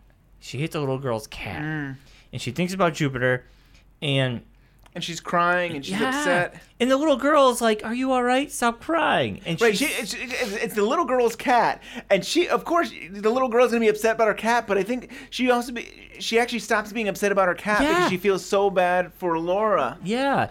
And I wrote, um, "Is this her hitting her all-time low?" And she sees herself in that little girl, and she's like thinking about like, that was me and Jupiter. And, Yeah, And then she let Troy out. right. Her horse there. I uh, didn't right, mention that her pony or horse. Right, set it free. Set it free And it selfishly. right, and then I think, well, I, I don't know. If, yeah. Well, I at the I mean, time, I she guess didn't- it would right. It would be selfishly because she didn't feel like she deserved it or what. But then I think Ben Horne comes back to her and basically says that it's all messed up from not being able to eat. And Yeah, and they end up like the uh like uh, one of the people in the town had to shoot it and kill it. They found it on this a railroad and it had missing its uh, its you know Hooves or- horseshoes yeah, yeah. and like yeah like and Laura realizes oh my god I let it free yeah. thinking you could take it you know and I didn't realize Right. what I did and I'm like when she let that pony go I'm like why why would Aw. you do that And you're talking about the kid uh, that, with the cat. She also thinks at one point too about the fact that like, oh, I hope I didn't bring Bob to her. Like, I hope that like this poor Yeah. girl does not go through the same thing that I went through. Yeah, because she talks a lot about th- the death of animals. Hmm. Um, her cat, and then this cat, and then when the Meals on Wheels, she ends up going, and one guy was dead, and she was looking. She spent a whole hour with the dead body of this older gentleman before she called the Oh, police. Yeah. Like, I think she was saying how like is death the escape? I almost feel like it was sort of like this recurring theme, like after death, there's nothing for her, so she can escape Bob. Yeah. And you get that in the show. You definitely get that. Yeah, you Yeah. get that. Like, and I, Cooper would say Laura Palmer did not commit suicide, but it was still this idea that Yeah. she, you know, life, like, if life would be better if she had just died and stuff. that- Yep. that, That's- she it- that she wouldn't have to grieve and be in this pain in this situation that she's in. Yeah. Um, I also wrote. I love the fact that even at 15, everyone drinks coffee. she mentioned that her her mom would be. She wished she was at home reading in bed with her mom drinking coffee. Yeah. And I'm like, oh my god. Sometimes I don't know talk like adults. I know I was drinking coffee and soda and stuff. I can know because I, I, I definitely drank too much caffeine when I was in high school. I stuff. drank. I started drinking coffee when I was 16. There you go. So but I know, I know, but it's so funny. It's just weird. I guess. I know. You still think that like. Do I feel out like- of touch or something? I think don't you're. know. I think you're getting old. It's like those damn kids. What are they doing I drinking know, coffee? but I did the same thing. um, oh, so I also feel uh, Leo and Bobby started taking advantage of Laura's drugged up state. So, Oh, you, you mentioned you know you, you mentioned even uh, Jacques and Leo and the cabin, and they talk about that they were tying her up and stuff too. Yep. So like we kind of we knew she got tied up when uh when before she was murdered and stuff like that. We I mean it's, sometimes it's, hard to understand. It's like well was that the killer or was this now reading this book or this not this a diary was this some kinky thing that she was involved with with Leo and uh, Jacques? So in put things in perspective, that the fact that she left James that night she died, she left James to hang out with Bobby, um, Oh, Le- Leo, Leo and Jacques. and yeah. Yeah, I don't think Bobby was involved, but. Well, Uh, we'll see. We'll, we'll, okay, see. I, Well, yeah. Well, well, this book wouldn't. No, Bobby wouldn't be there. It would be Leo and Jacques. Yep.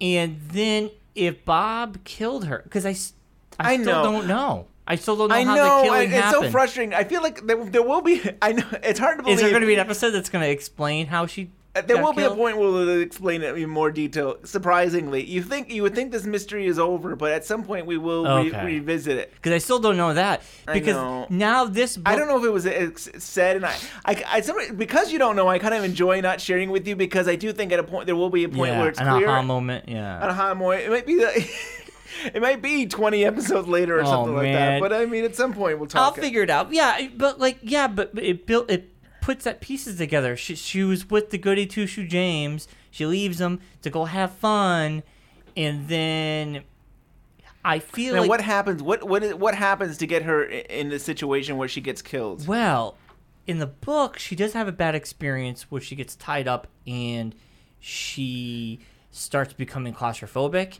and she's Right. like, "Please let me go." Yeah. and they think it's a game. Right. And then I think Leo hits her, or Jacques slaps her really hard, and it knocks her out, and she passes out. And then they untie. They're like, ah, I think she's there's something wrong. They untie, and she like runs home. Yeah. And I'm feeling maybe the game, like, because the book, I feel like the book is probably not canon really. It's like this loose I mean, canon. It's loose the sh- canon in the sense that, like, I mean, I think even with the series, you everybody has their own interpretation, and you have different writers, and so you know, Mark Frost will say it's this way, and David Yeah, Lynch will say it's, it's this, this way, way. and then other writers will say it that way. So I think this is Laura. I mean, this is Jennifer Lynch's interpretation of Yeah. of the situation. So maybe, eh, if I had to guess, something happens to similar to that, and then Bob gets a hold of her. yeah. I kind of like where you're going with that. I'm And not going to Bob's- say you're completely right, but I would say you're. I think you're on, somewhat on the right track. Because if Bob's place is in the woods, Bob likes it when she's treated this way, and Bob knows it all. He sees everything, and I feel like that's when he comes out. Right. after these experiences happen, he he really kind of comes out full force to really humiliate her and make her feel like crap. Right. And and especially when she's not on the drugs too. Um, and So then the question always is going to come down to too is why did Leland or Bob kill her at that time? Like what what what finally set set them off to say this is you have to die now or you you know and and I don't know if we I have don't the answer right now, but it's still I don't it's think I still part of the mystery of You Uh, know, it would have been the diary maybe if he was reading it. He thought maybe she was getting too close to figure Yeah. because there's missing pages. right And those pages were not ripped out by her. Right And unless she, unless Bob was acting through her and she was ripping him out herself. Yeah, but I, or- don't, I mean Yeah, but then Leland would know. right But Leland would Bob would know, not Leland. So when Bob possesses Leland, Leland's the vessel and could physically hurt harm her. you Yeah. know? I think when there's physical altercation with her, it's Leland, Hmm. and I think when it's just a spiritual thing that she's seeing, it's just a spirit. It's so complicated. It is very It's- complicated. and- and- but I mean, this is what I love about the show is that it's always about interpretation. I mean, everybody's going to look at it differently. Yeah, and how- exactly. yeah. yeah. So that's how I, I kind of figure it out now. But um, Leo and Bobby are taking advantage of Laura's drugged up state. Basically, I think Bobby is in love with Laura. Bobby starts selling drugs for Leo so Laura can get free drugs. So Laura is taking advantage of Bobby. Yep. Just because she's getting free drugs, and Bobby at the same time is in love with Laura, and will will sell drugs because it makes him closer to Laura. You're right, definitely, and Yeah. that, and that's and, and in that episode where, where Dr. Jacoby is trying to get answers, and he said, "Did she, you know, make fun of you and stuff, and did he make you cry?" She basically said, "He, she made me sell drugs." So he actually does confess to Dr. Jacoby that that that, Yeah, that I, yep. I don't know if he even wanted to, but she got kind of just took advantage of him. And yeah, in this in this writing, she was so happy when she finally got him to start. Uh, you know, s- Selling drugs. so she could have some for herself and stuff. Yeah, it's Yeah. sad. Um. Oh, I, I but Bob is near. Oh, I think Bob is eating at her, eating her fear. Like Bob is um is her fear maybe like is her fear about her life decisions and stuff is like Bob getting in. Like, cause she gets so ashamed and she has like this fear inside of her. Yeah. About these things, is that I feel like is that Bob's gateway. Yeah. Like that, like when she feels really shitty about herself, Right. That's when Bob shows up. Then she takes the drugs, and Bob, for some reason, can't get into her because she doesn't feel anything. Hmm. Like Bob is only there. Yeah, we kind of talked about that before. It seems like that could be a, a way of numbing her and, and, Yeah. uh, protection and Um. Oh, there's Laura tutors Johnny because he's nice to her and doesn't want to take from her. That was the other thing. Hmm. And he also says "I love you" to her. um, she um. Do you remember? I don't know if you remember. It's so funny to think about Johnny. Like I think the I think it's the pilot where Johnny is just hitting his head. I think it's uh, Yes! on on a, a dollhouse where he just keeps banging his head, and it's like, how hard is it to tell him she's not coming back today, tomorrow, ever? And this is a And that makes total- Aud- Audrey's mom. Yeah, that makes the Warren. reference now. Yeah. Because I don't think I knew the reference. Right. that. So yeah, she, th- yeah. Um, so also Laura writes in her diary that she does a Bob impression, and she really felt bad because she goes off on Johnny because Johnny was just pushing her buttons, and she'd have to take drugs to kind of keep herself calm.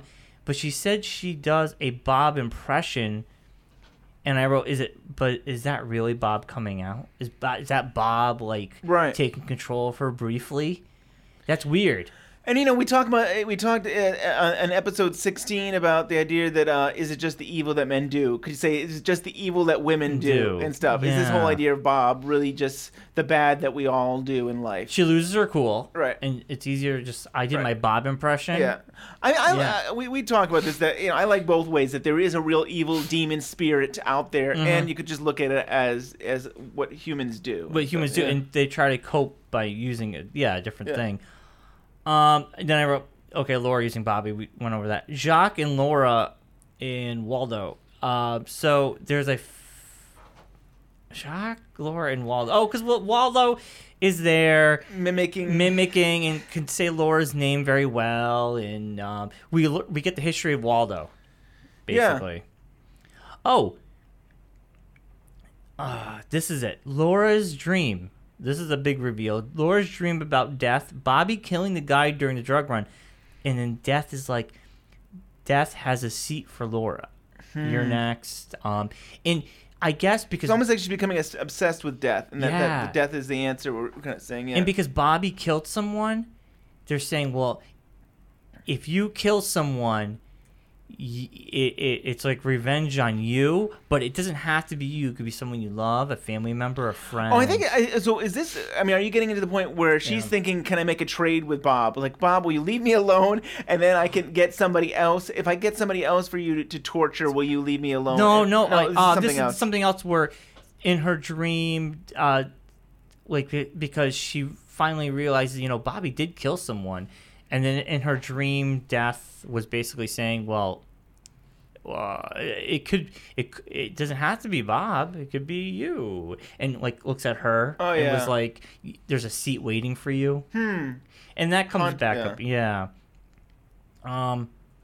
Oh, so you know, so that happens, and then she has, she gets a phone. She would get phone calls from Jacques, like, your application. I gotta talk to Laura about her application, and that would mean like come to the woods. So she That was, Re- Ronette would call it. That Yeah. was like their secret code for like, oh, we let's go party. Yeah, so basically she was doing a lot of drugs. She was highly addicted. She was going to this cabin a lot, hanging out with those guys, and she couldn't leave. Oh, she was she she got Donna. It was around Christmas time. She got Donna a denim jacket, and she was like putting stuff on it because her and Donna kind of fell away, and she really wanted to get Donna something nice. Mm. She got she she got her denim jacket from her house. Her parents gave it to her, and she was gonna put like embroidered stuff on it. Yeah. Which it was interesting that I, I don't know I did Donna ever wear a denim jacket with stuff on it? Don't, that I no. Yeah, I can't no. remember. I mean, lots of sweaters. Yeah, that's true. Maybe it was the wrong season. Maybe it needed to be uh you know winter time or uh. And so Jacques calls, and I think it's Jacques and Bobby on the phone, or maybe Jacques and Leo. But anyway, Jacques says he has a present for her, but it's inside this bra that uh, she would wear for them. So she goes into the bra, and this is interesting how much they fit in this bra. a, it was a photo of a girl from Flesh magazine. It was cut out, and it could have been of Laura and Jacques, but it looked like a blonde girl. Oh yeah, it looked like Jacques. Jacques Right. kissing her feet, and it had it said something, and then I know it was it wasn't clear. Like they said, it, it looked like them, but it wasn't clear. Was it them? Yeah, I mean, like I guess maybe we should interpret it as them. Did he take a photo and then they submit it to Flesh World? And then he decided to cut it out to share that, or uh, that yeah. could have been the seed because later on she just starts she starts uh, selling stuff from Flesh World. Right. So that could have been the seed to get her Yeah. to do that.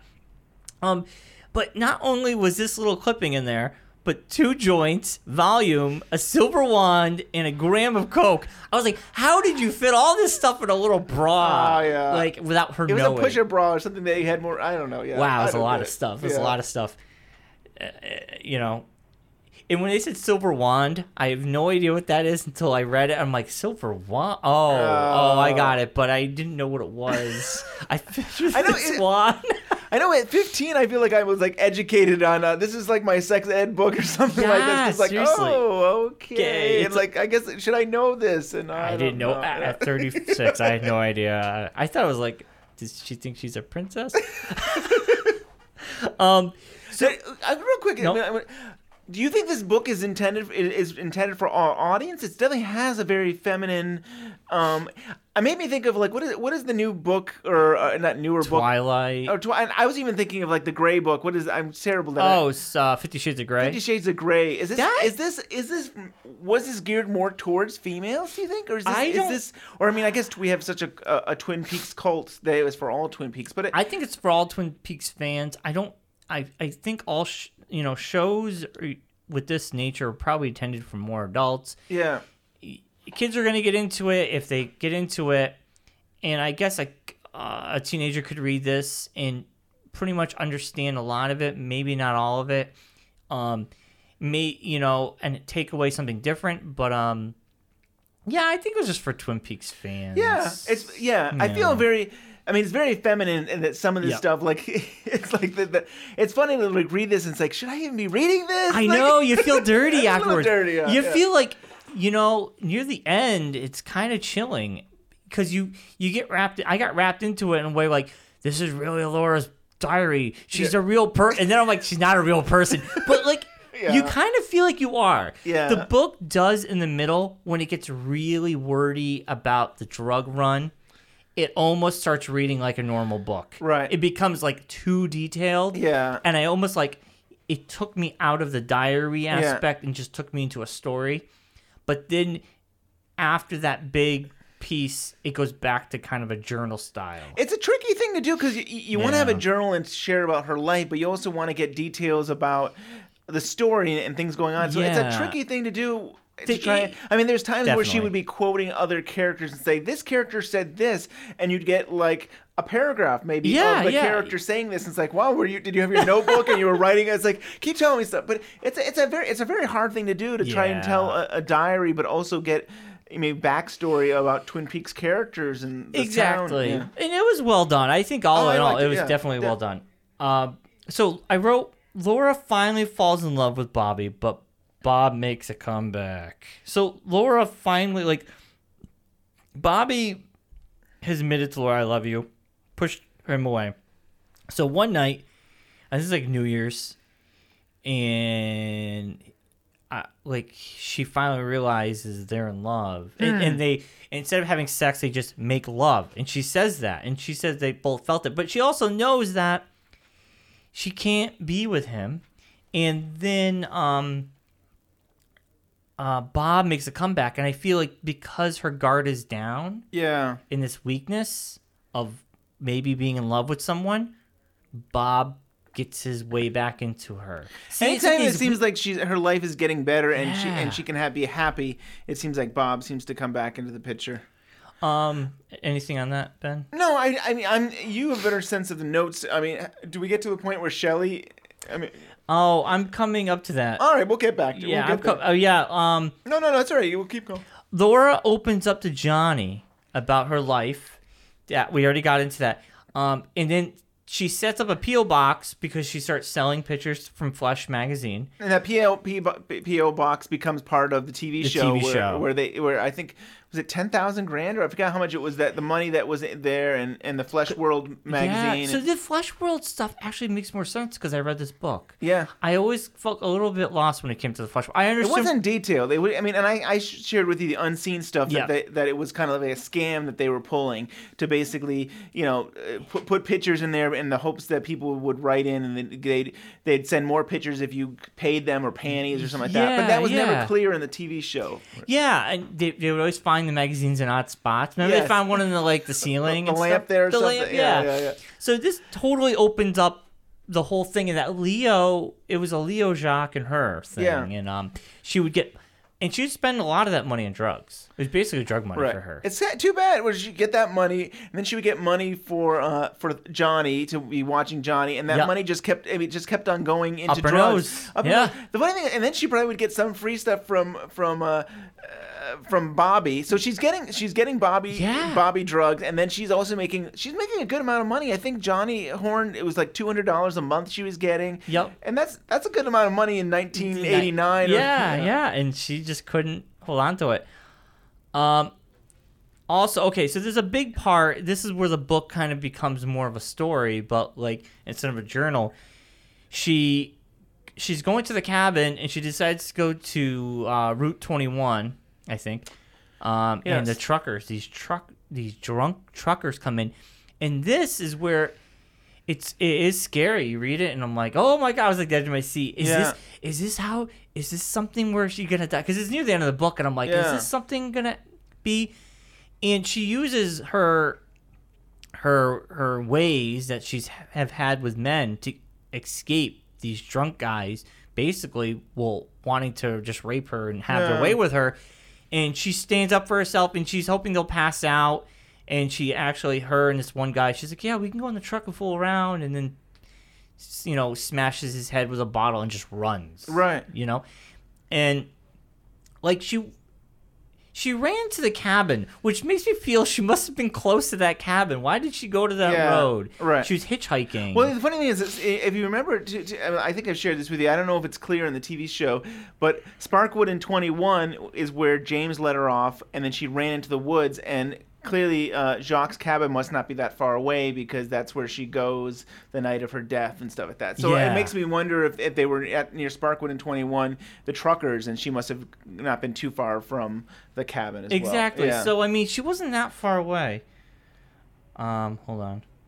So And it- it's like you know what I love about what I like what Jennifer Lynch did is like this is a complex woman. She's not a she's not a weak woman. I mean she's No. been she's been victimized. She's been you know she's she's been through a lot, and yet she's a very strong character. I mean she she can take this scene really shows that she can take care of herself and she can defend Yep. herself and and she defends herself in different ways, eh, physically and emotionally and mentally, and she does a lot of ways to try and protect herself. And yeah, I kind of it, it did show a lot about her character. Yeah. Like it it was near the end. I mean, as much as she is going down this weird this bad path, yeah, it did show that maybe it, it kind of prepared her for something like this. Like she was strong enough to take care of herself, Right. and use with what she knows to get these guys off of her back. Yeah. you know. But yeah, I definitely agree. Like it was um it is a it was a good part of the book. I like the drug run in this part were my favorites. um and then we find Troy. We talked about that. Was there any significance with the name Troy? With the Well, pony? I mean- being- or the horse being named Troy. I mean, uh, maybe the Troy is in uh, uh, what is it? See, I'm terrible. I am literature. myth- oh, in, yeah, uh, I in, know. Uh, yeah, uh, this- Greek mythology. Greek mythology. So maybe I don't. This is horrible. You always do this to me. sorry, If I sorry. knew ahead of time, I would be prepared for I- it. But I- I I think they was. probably. I probably is. There's probably something behind the scenes. That's, you write in and let us know what you think the the hidden message between Troy. the Troy pony, the horse there. And yeah, it's another animal that dies. You know, Yeah. Jupiter, not Troy, that girl's cat. Um. Okay. Oh yeah. So this is where I come to, Shelly and Bobby. So she knows they they're hanging out, and she knows that. Bobby seems to be looking at Shelly a lot around Leo too. He's he's Yeah. such a dumb guy. he was pretty dumb sometimes in this show, and now he's gonna like, oh, I'm hanging around Leo and and Shelly, and I'm just gonna like check out Shelly. Shelly, check out. And basically, Laura's like, "You can. Are you having an affair with Shelly?" And he gets violently. No, I. But basically, that How means dare you? That basically means he is. And she's, in a way, she seems like she's okay She with that. totally is okay because Yeah. she's fooling around with Leo. Yeah, that's true. You know, and Jacques. So she's just like he can do that. Right, She it seems makes her- totally fine with Yeah. it. She's totally fine with it, and she thinks that Shelly and Bobby would make a good couple, and she thinks that her and Leo are cut. She says cut from the same cloth. Huh. In the in her diary. And that's disturbing. Yeah. Yes. Because he doesn't seem like a very nice guy. I no. And, and, I mean, but Leo has more character in this book than he does in the show. That's true. We don't. He is kind. Of, he's kind of one dimensional in the show at times. He like very he is. Yeah. Yeah. I mean, he's he's mo- the most exciting he gets is when he's in his coma. New shoes. New shoes. Um, Laura and Donna's friendship is dying or dead. Uh, at this point, they're it's pretty non-existent. It's funny. I didn't. Rem- I mean, like I said, I haven't read this in 25 years. I had no idea how how far apart they got. And They stuff. got very- like, it makes no sense in the show. Right in the series, that they seem the best of friends, and and yeah, it's it's strange in some ways how how much they had a falling out. yeah, very far. Yeah. Like, yeah, I, I yeah, I really don't know because they make no mention of it. So, um, then we find out Laura's pregnant, going back to that dream of being Yeah, pregnant. right. Laura's pregnant with someone's baby. You don't find out who, but um, she has an abortion, right? Yeah, That's right. Because you know I'm reading it and I look at the date and I'm like, is she having the baby? And then I'm looking at the dates. I'm like, no, that is that's only a month, okay, a couple weeks away. So Yeah. Um, I thought she was seven weeks pregnant or something like that, but it, but right, she she terminates the child. She turns the a child, and, and she mentions how the hands of the doctor remind her of Bob and stuff. Mm. She's having all these Bob flashes, Yeah. with different people, right? Um, so that's interesting because that, like I said, could that have been, you know, Bob's? right, or it could have been her, her father. It could have been a, a sibling. Now here's the sister, question, though. brother. Yeah, who brought her there? Did she pay for that? Her parents don't know, Right. Like any. And then at one point she says uh, she she thought about asking Maddy to come along and help, and then she decided not to. But yeah, I don't I don't know if she, it's that easy for her to just go in by herself. She's a minor too, so I don't. Exactly. Yeah, Yeah. I guess we're not going to read too much into yeah, it. But uh, it's kind of yeah, exactly. Um, Mrs. Uh, missing pages, and Bob is back. So these pa- these these pages that could mean something, and Bob is back. Yeah. and Bob's they're going back and forth with dialogue Right. with her and Bob. Now, I, I- Jennifer Lynch mentions at some point uh, somewhere where um, some of the book was censored and and and she had to rip out some of the pages. I don't know if she's joking on that because clearly the the rip pages are supposed to let us think that that there's there's secrets about who killed Laura Palmer in there. But I Yeah, don't know yeah. if Jennifer Lynch also really did mean that some of it was too risque to have in the book. Yeah, but I feel like we already hit the most risque stuff, so there's true. nothing. I don't know. We did go. Yeah, we went. We went. We went there. Yeah, there's a lot of risque stuff in the beginning. Um, so after the abortion and everything, she goes sober. She mentions she's been sober for like 17 days or uh, and I X think amount she, of she days. was she was starting to get sober when she realized she had the baby. So it's interesting in a way that like. Did she contemplate maybe keeping the baby? Is that why she went sober? And Yeah. then and then yeah, between between after after that and and then being with James, she seemed to stay sober for a while here, right? Because at this Yep. point, she is she with James yet, or are they? yeah, yeah. They don't. She mentioned James around this time period. Um, she starts the Meals on Wheels and meets Harold. Um, she, but then what happens is she meets Harold. She kind of is toying with Harold, and she references the fact that she toys with Harold like Bob toys with her. Hmm. You know, Yeah. and that was an interesting thing. Right. That she she she's like, is that Bob still trying to take care, take hold of her? Yeah. And she's doing one to others what someone's done to her. Right. You know, she's toying with Harold Yeah. a little bit because it's fun. Right. And she feels wrong about it because that's what Bob would do to her. Yeah.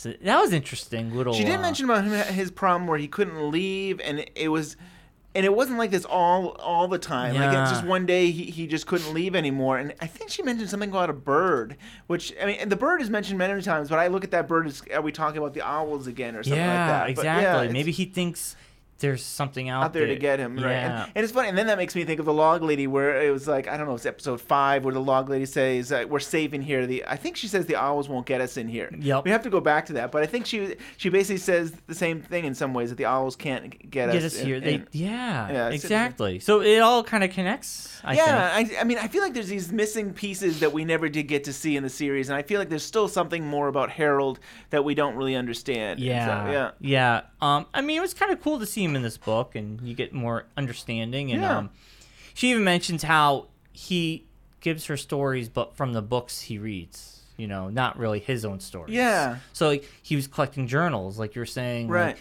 It was, yeah, it was based on a real person that that that did this, where he he, he the guy would uh, pay people to come and tell Mm. their stories and stuff, and yeah, and he was just regurgitating stuff that he read. right, Yeah. Um, so she does the Meals on Wheels. She meets Harold. Um, but then, you know, she realizes that being sober sucks because she's losing all her friends. Nobody wants to talk to her. Um, and life's becoming boring.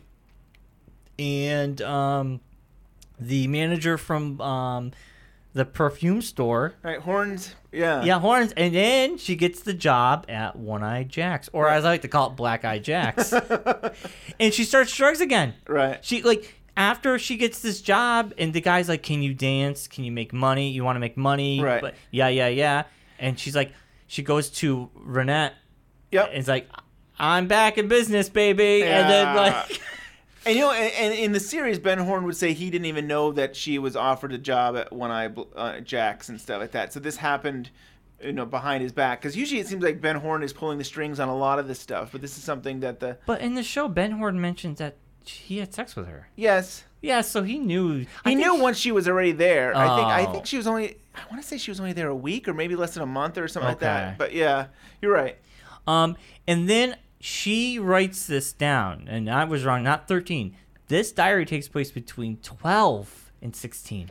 That's when my jaw dropped. I was like, 12. This diary starts when she's 12. It ends right after her sweet 16. I I don't have so I young. still I still think she was 17 in the series. So I still wonder if this, Yeah. the timeline is wrong on the diary because I'm pretty I still feel like she was 17. I even think Cooper said that she she was only 17. she was the Um, homecoming queen. Yeah. yeah, yeah, Well, no, she mentions how she's the homecoming queen and how she's like, do these people not see me who I am? And she's talking about like, I'm a horrible person. How how can I be the homecoming queen Right. and all It- this stuff? it- it- we go back to this duality in the sense that like she had an amazing grades. She was an honor student. She, uh, yeah, she did all these things for, in the high school Yeah, and yeah. in the community, and so she. I mean, she's kind of like a model kid to at least the community in many ways. Yeah. And yet at this time, same time at nighttime, she's going out partying and doing drugs and Having and orgies. orgies, and yeah.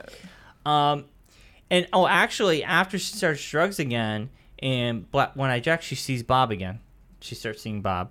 Um, and then, so then I I connected all the second diary. She writes a second diary that will be her happy life of what people know her as straight A's and happy Laura, and that will be the diary that the police take away. Um, and then this diary that you read is actually the one Harold has. Yep. And she gives it to Harold because she knows it's in good hands that nobody will find. Well, she thinks no one's going to find it. Yeah. And Harold's not going to give it to anybody. And he tries his best. And I think maybe he kills himself in the show because he feels bad that he, um, maybe he feels bad that he, um, he, uh, disappointed Laura. Yeah, or, But maybe Bob, I- I- maybe Bob made a visit to him. Maybe, and that's where we, we remember I shared with you the script that uh, in the script it seems like Mike came came there, the one armed man, and said that Bob wasn't there. But I always thought that maybe there was Bob in there. I also think he killed himself. Harold killed himself because he felt violated. You know, he let Donna into his home, Yeah. and Maddy and him came and they tried to steal his book, and he felt like you know these are this is his life. His you know his air- you know he felt like they took advantage of him in some ways. Yep. Yeah. Um, oh, and she starts to see Dr. Jacoby, and um, and she feels like she is starting to become like Bob. Hmm. And she starts telling Jacoby like everything, and he's just kind of like, "Well, it's all right because blah blah blah blah blah blah." And he was very like, "I forgive you." Nonchalant. Yeah, Yeah, yeah, it's all right. And I think she she almost started hating him for that. Right. She was just like, "Yeah, you know." I mean, I think he was falling in love with her, Yeah. and he just wanted he he, he, He just was- wanted to be like, okay, everything's good, just keep coming to yeah, come see me and, stuff. here's a tape recorder, and you can start recording Right. It's a pink tape recorder that she got from him for as a Christmas present. and Yeah, stuff, so, yeah. and that's when on the show he has the tape, and she and she was giving him even like darker stuff from even beyond the diary stuff. Yeah. you know. Um, and then why did I? St- I was that it? Um, well, that's it. I have other stuff. I mean, I can. yeah. What's the other stuff am I missing? Is that- well, in June, that's pretty much the the June fourth, nineteen eighty nine entry, she mentions about uh, Josie and that she taught Josie lessons uh, of English. of English. So I think I think Josie had mentioned it to Norma that she was getting picked on at work or she was having problems because she had trouble with English, and Laura Yep. ta- Laura was being good. But here's something that like uh, Josie was hitting on uh, on making passes or seemed to want to make out with Laura. And yeah, stuff, she she didn't which- like it. Yeah, she didn't like it, and like in the series, you never get the sense that maybe uh, that Josie's bisexual. I mean, we have these. She she has these exchanges with Jonathan and Yeah. of course Harry Truman and stuff. But I thought that was in a way it makes her more three dimensional, and this is Jennifer Lynch having the license to basically say, "This is what I, I'm going to do with this character." So I, I found it fascinating, just as Yeah. something that we never see in the series. That that we an, another another twist to the character, I guess. Yeah, and like the fact that you know she can't help everybody's falling for her, but I feel like Laura only likes And- it when she's in charge. Right, and everybody's falling for her, but everybody's also trying to take advantage of her. And I think, Oh, I think, yeah. I think sometimes she that that makes her so angry that like she just wants people to care for her and to be good to her, and she feels like she does nice things, and then people abuse her and take advantage of her and Yeah. stuff. And this was one of those times where it's like, I'm trying to teach you how to, you know, I'm teaching, trying to teach you English, and you're you're trying to make out with me. Yeah. And it is kind of disturbing that you know she's 16. You're saying she's 16, and we have this adult woman Well, doing this. But not only that, I mean, you have Jacques, who's a much older man. Yeah. Leo, who must be in his early twenties. Oh, Leo's least older than that, probably. Yeah, he's Yeah. late late twenties, probably. And, and, and an you're not- orgy, and she's 15. Yeah. You know what I'm saying? So to me, it sounds, and it starts at 13. At age of 13, because Right. 12, she's 12. It, things get a little bit dark with Bob, but then as you go 13, 14, 15, like yeah, it's just. Yeah. That's it's so weird. Why did they pick these? Uh, why did they pick this age? Why didn't they go from like maybe 15? But maybe because it makes it even more disturbing. More disturbing. Well, I mean, it seems. I mean, the, the, the twelve happens around the time that she be, is actually starting to uh, get her periods. She's starting to become Yeah. a, a, the A woman, woman, and yeah, stuff like that. In some ways, I yeah, I don't know if that's one reason that she's becoming uh, almost like a grown up. She's not quite there to being yeah, a, yeah. full blown woman. That it. But but you know, I, Exactly, yeah. I, I, almost all the men in, in this in this diary are horrible people. I mean, we think I actually found there's one guy in this whole not uh, the whole diary that is a decent guy. Can you- Johnny.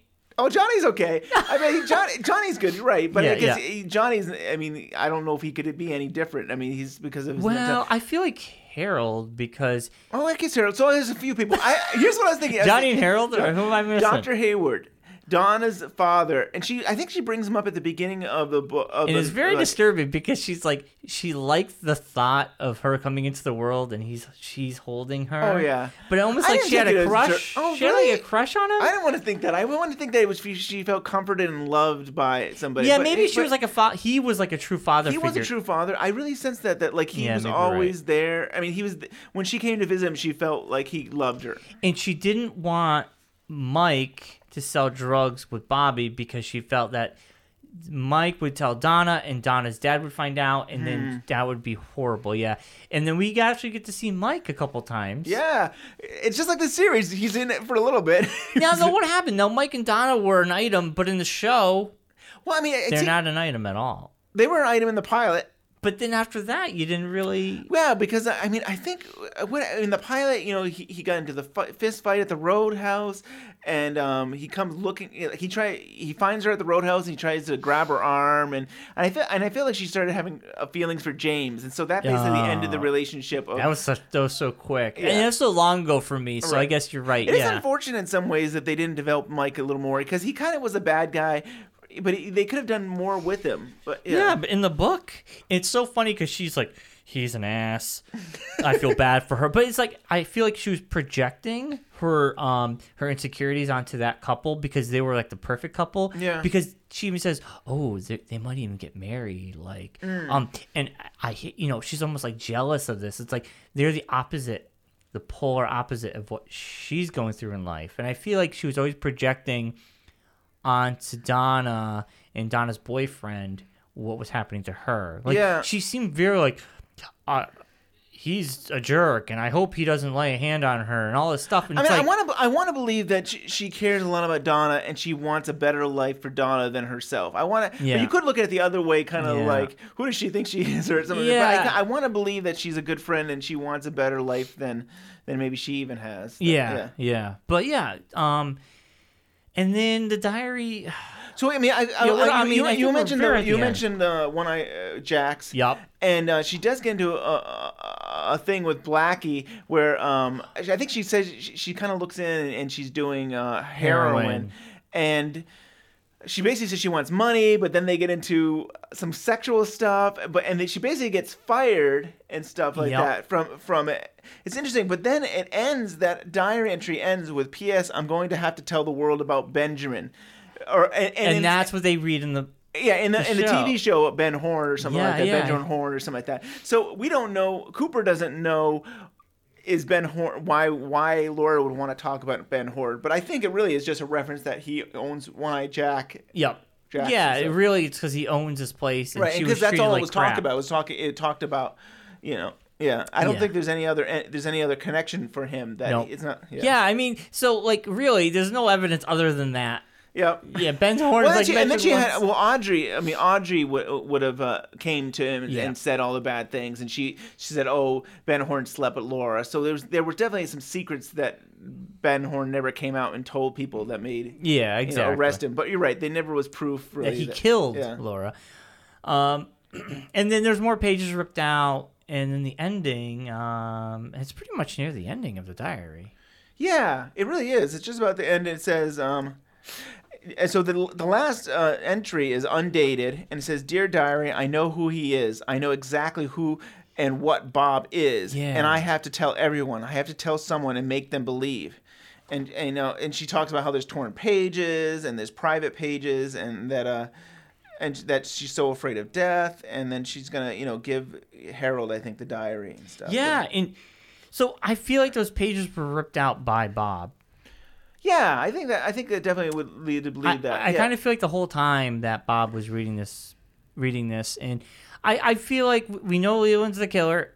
We know Bob possessed Leland, and I feel like the time she was molested out in the woods was probably by her dad with Bob. Mm. Obviously, Bob's always in Leland when something bad happens.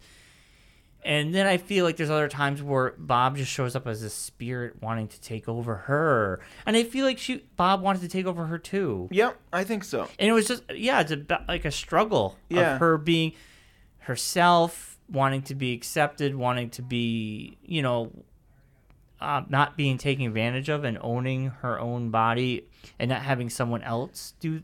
Because she's always preparing herself for Bob. Yeah, you know, right. Which was really sad. It is sad. It's Yeah. so sad. And I I don't know if we ever realized in this in this series that she she might have known who who who, who Bob was. Like and I think that's interesting that she said I know exactly who and what Bob is. So it's not only that a Bob could be a person, but she knows what he is and Yes. stuff like that. Who? Who? Like an owl Yeah. says who. is that a connection? No, Um, I don't think so. I know Now who. Bob is. So what do you think? I mean, what do you think of this of this uh, novel and stuff? I mean, it's I mean, it was- intense. I mean, we, was- we of course we didn't get into anything graphic really. No, there's no need to. I mean, you read it, you know what happens in it, and I read it in four hours. It's a quick read, um, because of a lot of the missing pages. Um, but yeah, it it it was. Yeah, I I- I kind of got wrapped into it only because I almost like I lost myself in a way. Like I thought like this is like her diary. Yeah. you know, and I like the stories of the drug. Like I said, the drug run and um that kind of story driven stuff. Right. Um, but all in all, I thought it was cool. Like I thought, like it gave you a lot more about Laura because you don't know much about her other No, than she don't. died and she was a wild woman. Right. But now I have more perspective, so I kind of feel bad saying, "Well, she just did it," or whatever. But now you know Yeah. the history, so it, it makes her more of a person. She's complex. I mean, she's very yeah. complex, and I, I mean, I think you have more sympathy for her that like what she the had to show go doesn't through. give you that. No. sometimes I Not enough. I mean, you see, you see some video clips of her, you hear some audio clips and stuff like that, but you don't really ever get to see that, like, wow, she, you know, and it wasn't, and it wasn't until the mystery is pretty much revealed that you realize she was molested and that she was going through a lot. I mean, I mean, here, I mean, we're talking about the diary. It was four years that she was dealing with Bob and stuff, I or mean, even longer. It could have been even longer. longer, yeah, it- yeah. yeah. I figure. Or did Bob not take advantage of her until she had her first period? That's what it seems like, and I feel like the series says that, um, or somewhere I did. I remember her saying that it was, uh, I, she, he's been having me since I was twelve or something like that. So I, I Yeah. it's, yeah, I, I remember That makes sense. So Okay. yeah, So yeah, I mean, yeah. So I think the book, if you're a fan, you got to read it because it gives you that makes Laura more dimensional Yeah. and not just a dead body. You know, Right. she's just in the show. I kind of feel like she's just the mystery. Got to figure it out. But here, who is the person behind the mystery? Right. Can you imagine Sure. if they did a show with all this in it? yeah, right, totally. What would that be like? Showtime. I mean, with them being on Showtime, I feel like they can get away with this stuff. Yeah. I mean, Would you want to see? So if if they decided they wanted to do a show where uh, they talk about the seven days before Laura Palmer was murdered, would you want to see that? if they did flashbacks. Yeah, I don't know. Maybe they did a, a, a, a maybe they did a mini series or a movie or something where they did that. That would be interesting. Yeah. I mean, I mean, we don't need to see like I like the drug run stuff. Her going down a downward spiral um, would be interesting. I it gave more to the character. I think. Yeah. I mean, not everything we need to see. Right. Um, I don't want to see Jacques and Leo and Laura having orgies. Oh, yeah. I mean, but because with with with being on Showtime, I think they can get away. This book was almost written in a way that would be something shown on a, a cable Yeah, channel, sure. where the show was on a network channel, so you couldn't get Right. away with you need this a. PG thirteen version of this and stuff. Yeah. You know, the only thing that was missing for me in the diary, which I know you can't really do because it was supposed to be revealed in the TV show, but the, you know, Donna's reading the diary and there's the whole red room scene and and Laura has the same dream as Cooper and it's like of course I would love to have that in the diary I would love to be reading it and her telling about i had a dream. and I thought it was Mike and we were in this red room and this dancing man and stuff and mm. I know you can't do it because that was the big reveal for the mystery uh, uh Yeah. the solve and stuff but it was still kind of like oh I wish maybe uh, you know the they- last chat. yeah. That could be the missing pages. Right. That's what you do. It's like you re-release the diary and you say we found we found some pages and stuff, and and you could add in, you know, pages from the TV series or something. That like would that. be cool. Put the missing pages back. Now you don't need to put them all back and stuff, but Yeah, I mean you can put a couple in there that, uh, yeah, Yeah, because I mean the mystery's out there now, so people know it. So you can have fun with the book now. You're not worried about spoiler. So Bryon, I think that we covered everything really. I mean, that was the diary of Laura Palmer. Yeah. yeah, It was awesome. 25 years later. Now, do you think it's still kind of, I mean, it still re- relates to what's going on in our lives today? I mean, we still have, you know, women who are trying to, or gir- young girls trying to find themselves. And uh, unfortunately, we still have uh, abuse in the world Yeah, as well. I think you could read it. it can uh, someone who were to read this now, it's still maybe a caution tale of, Yeah, of what can happen. time. Yep. To, yeah. So that's our show. And um, thank you, Lindsay Bowden.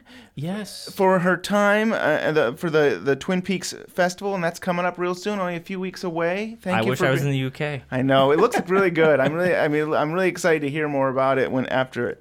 So uh, we're gonna leave you with a clip of uh, Sheryl Lee reading from the diary, and this comes from um, there was a Twin Peaks cop rock special that Alan Thicke actually hosted. This is right before this, the the season premiere of the second season, so I thought it'd be fun to uh, have actually have Sheryl Lee reading from the diary. I thought it would be kind of kind of cool. And one day she will hopefully read the whole diary. I'm hoping. I'm hoping they come out with an audiobook, That'd or, be cool. or you know, for the UK festival, they're gonna be. They're gonna. That's what they're doing. They're. They're gonna. She's gonna be reading a, a, a piece of it and stuff. Oh wow, that'd be really cool. That's cool. So, uh, like us on uh, Facebook. Yeah. Yep. Twin Peaks Unwrapped. Yeah. We're on Twitter at Twin Peaks Unwrap.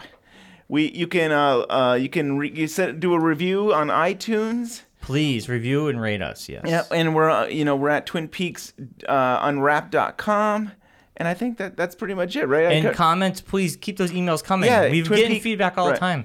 on our email twin peaks unwrapped at gmail.com Yeah, that's cool. and yeah and so next week we'll probably be back to a regular uh, episode episode 10 Yeah, And, and, I uh, don't know the killer. you still don't know the killer. In those episodes, I do not really know the killer. and I, I, what I look forward to in the, in, in the future, Bryon might whisper who he thinks the killer is, and that'll be fun. That'll be Yes. fun to get to those. Uh, uh, to, to, is he right? That's the question. Thanks again. Dear Diary, falling in love is like holding a white flag out to your enemies and saying, We give up. We're in love. Love is surrender. I can't do that until I know for certain that Bob is really dead. Until there is a corpse that I can kick as many times as I please. God, I hope that day comes soon.